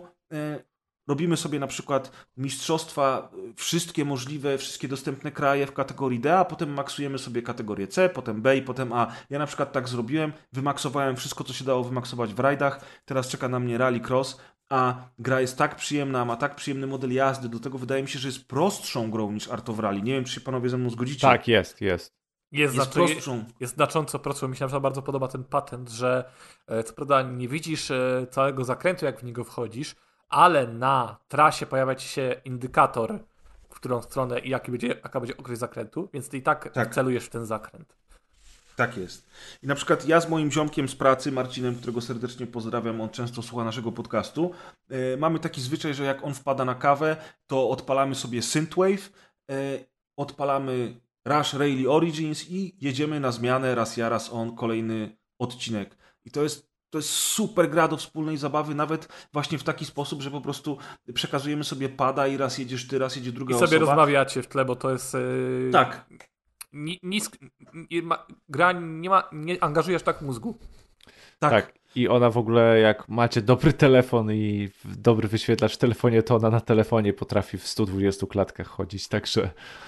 Tak, i w ogóle mam mnóstwo ustawień w telefonie, bo rzeczywiście te 120 klatek jest w stanie obsłużyć, jeżeli telefon jest wystarczający, ale jeżeli wasz telefon nie jest zbyt mocny, to wchodzicie sobie w opcje graficzne i macie tam ustawień tyle, co na pececie. I możecie sobie spokojnie dostosować tę grę tak, żeby płynnie chodziła nawet na starszym sprzęcie. Natomiast o fizyce może świadczyć fakt, że ten pan, który stworzy jednoosobowe studio i w jedną... w pojedynkę praktycznie zrobił Rush Rally Origins. Był głównym programistą fizyki, wiecie w jakiej grze? Między innymi w Split Second.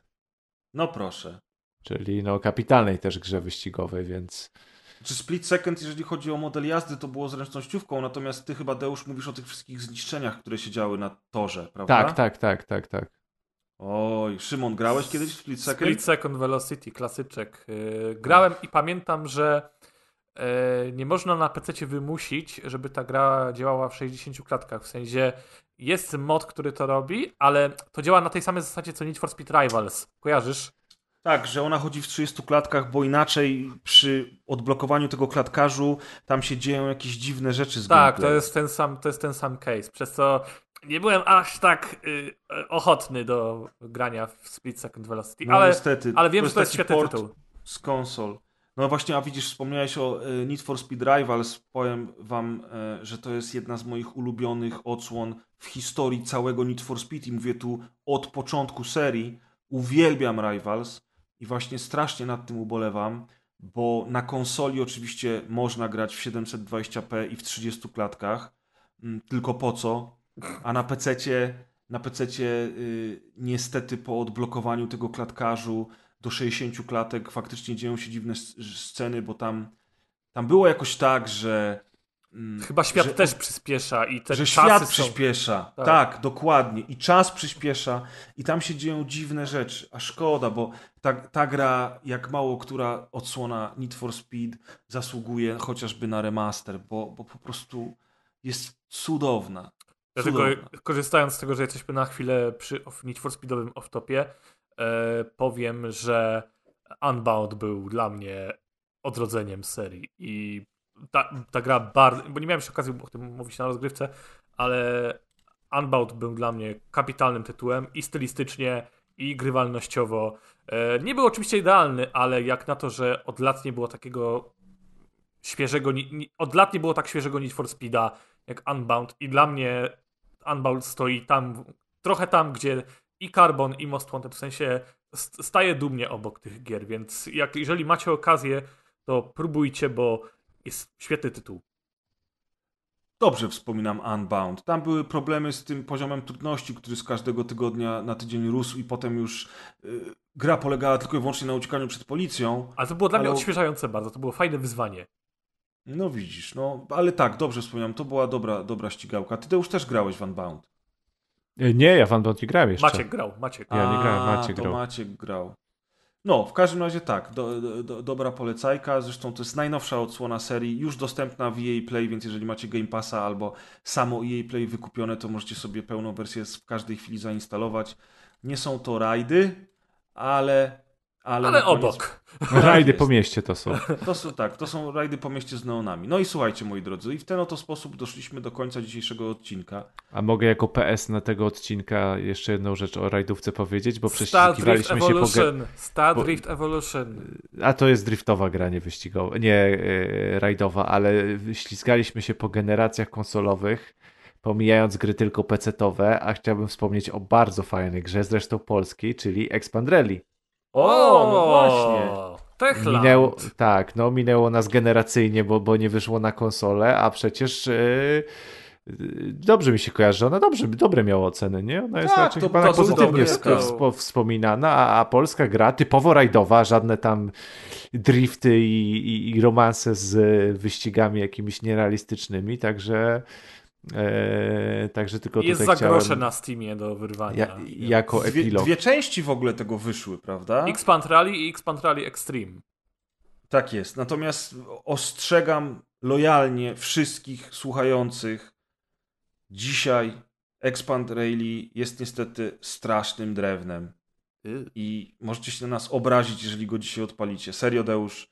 Niedawno instalowałem właśnie na Steam, bo tak jak mówi Yohokaru, gdzieś tam, kurczę, wyrwałem za jakieś grosze wersję na Steam i mówię, kiedyś to miałem na płytach. Czyli odpuszczać. Tak, kiedyś to miałem na płytach, pamiętacie, bo to Techland to u nas w Polsce to kosztowało grosze i się kupowało wtedy te ich ścigałki, ale jak ja to teraz kupiłem na Steam, jak ja to odpaliłem, to to szybciej to usuwałem z dysku niż Phantom Menace.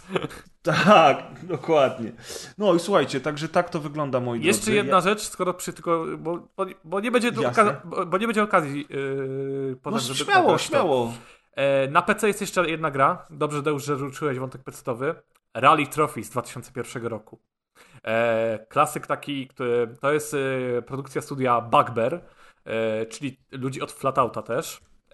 Dwójeczki. I to jest taka rajdówka nietypowa, bo... Och, przypomniałem sobie, bo przecież ona wychodziła w tej ekstra klasyce. Ach, to jest to! To było świetne! Rally Trophy, tam są auta takie historyczne z lat. I to też było trudne, ja pamiętam, że to miało taką bardzo fizykę. Trudne.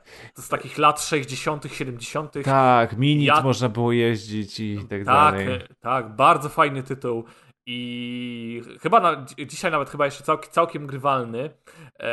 Ja go miałem z magazynu Play na płytce. Ja też. Kapitalny. A ja go miałem właśnie w tej edycji tam te niebieskie pudełka, czyli tam ekstra klasyki. Tak właśnie. Nie, no kapitalne tytuł Rally Trophy i naprawdę lepszy niż Xpand Rally na pewno, jeżeli Grzechu już tak mówisz. I to był tylko tytuł pecetowy, tak? Dobrze zrozumiałem. Tylko pecetowy. Tak, ja pamiętam, że tak się zaczynało, jak się zaczynało grać i się miało te samochody takie typu mini, to najstarsze, to w miarę jeszcze się dało grać, ale... Saab, Ford Cortina. Tak, ale jak się w momencie dostawało już te takie Fiat Abarth, cięższe samochody z... O też większej mocy silnika, to nagle się ta fizyka sprawiała, że nagle się coraz ciężej jeździło i w ogóle to mini to była pryszcz jeździć przy tych kolejnych autach. No, Lancia Stratos była okrutna w tej grze, z tego co kojarzę. Do prowadzenia, bo to już było to mocniejsze auto. Tak, no te mocniejsze, pamiętam, że tam była wyraźna granica pomiędzy słabszymi a mocniejszymi, się była duża zmiana w tej fizyce i wjeździe. Ale normalnie na klawiaturze z strzałeczkami się grało. W ogóle a propos przeglądania YouTube i tych wszystkich materiałów, o których dzisiaj wspominaliśmy, to teraz na YouTubie wyświetlają mi się cały czas filmy o rajdach, no i najczęściej przewijającymi się tytułami starych rajdówek są pozycje, w których pisze, jakim cudem ta 20-letnia gra jest nadal lepsza od wszystkich innych rajdówek na świecie. No bo tak, najlepsza rajdówka dalej zabija wszystkie nowe gry. I oczywiście chodzi o Richard Burns Rally, nie? No bo tak się teraz tytuły materiałów konstruuje, żeby przyciągały... Tak, ale chodzi mi o to, że wszystkie te filmy są o jednej grze, o Richard Burns Rally. Jako ciekawostka na koniec, nie wiem czy wiecie, macie prawo tego nie wiedzieć, ale były dwa mody rajdowe, chociaż jednego z nich nie nazwałbym takim do końca modem rajdowym, a raczej taką ścigałką, a mianowicie było coś takiego jak Quake 3 Rally, co wyszło w 2000 roku, a w 2004 roku wyszło Half-Life Rally, wyobraźcie sobie, które miało nawet widok z kokpitu w tych samochodach.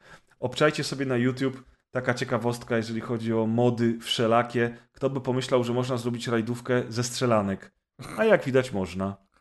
Można. Ja tylko jeszcze chciałem na koniec powiedzieć, że jeżeli chcecie sobie większość gier, które omawialiśmy dzisiaj, jakoś tak jeszcze wizualnie nadrobić, to 3 lata temu już ponad, w takim starym wakacyjnym projekcie o nazwie Retro Strzał zrobiłem taki półgodzinny materiał o historii gier rajdowych. Ja właśnie przez ten materiał między innymi poznałem Grześka, zdobyłem jakiś wakat w rozgrywce, więc wtedy się bardzo napracowałem i uważam, że do dzisiaj ten materiał jest bardzo aktualny. No poza tym, że już wiemy co się stało z WRC od EA Sports, bo wtedy to było w fazie zapowiedzi, ale warto sobie obejrzeć, bo tam właśnie opowiadamy o Shox, o Rally Trophy, o WRC na PlayStation 2, o całej historii. Jak będziemy serii, pamiętać, to będzie link albo film. Będzie na pewno link, będzie właśnie miałem o tym powiedzieć. Teraz na sam koniec, że jest ten materiał,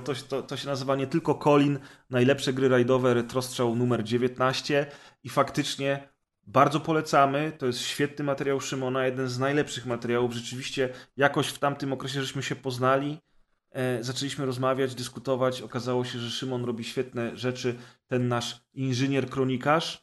No i zobaczcie ten film, on na pewno będzie w opisie odcinka. Dokładnie, taki wakacyjny projekt, który przerodził się w coś fajnego.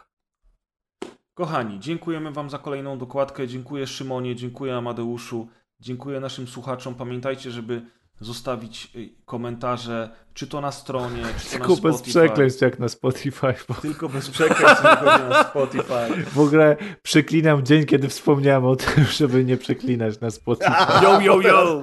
Bo teraz wszyscy z przekleństwami próbują przemycić komentarze. No nie róbcie tego, to tylko jest dodatkowa robota dla Deusza. Po co mu więcej roboty?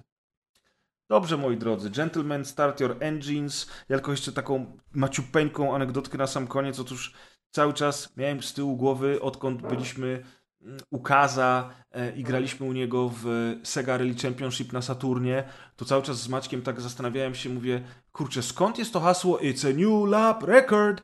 I mówię, to nie była Sega Rally, to nie była Daytona USA. Kurczę, mówię, co to było? I w końcu wpadłem na to, że to chyba był Motoracer. I Maciek mówi, ty, faktycznie to chyba był Motoracer. To był Motoracer 2. To był, ale właśnie to nie był Motoracer, wyobraź sobie. Nie? Chyba, że... Ale chyba, że w Motoracerze też to było. Jestem też taki okrzyk, new lap record. No to taki sam okrzyk, it's a new lap record, pojawia się, uwaga, w Star Wars Racer.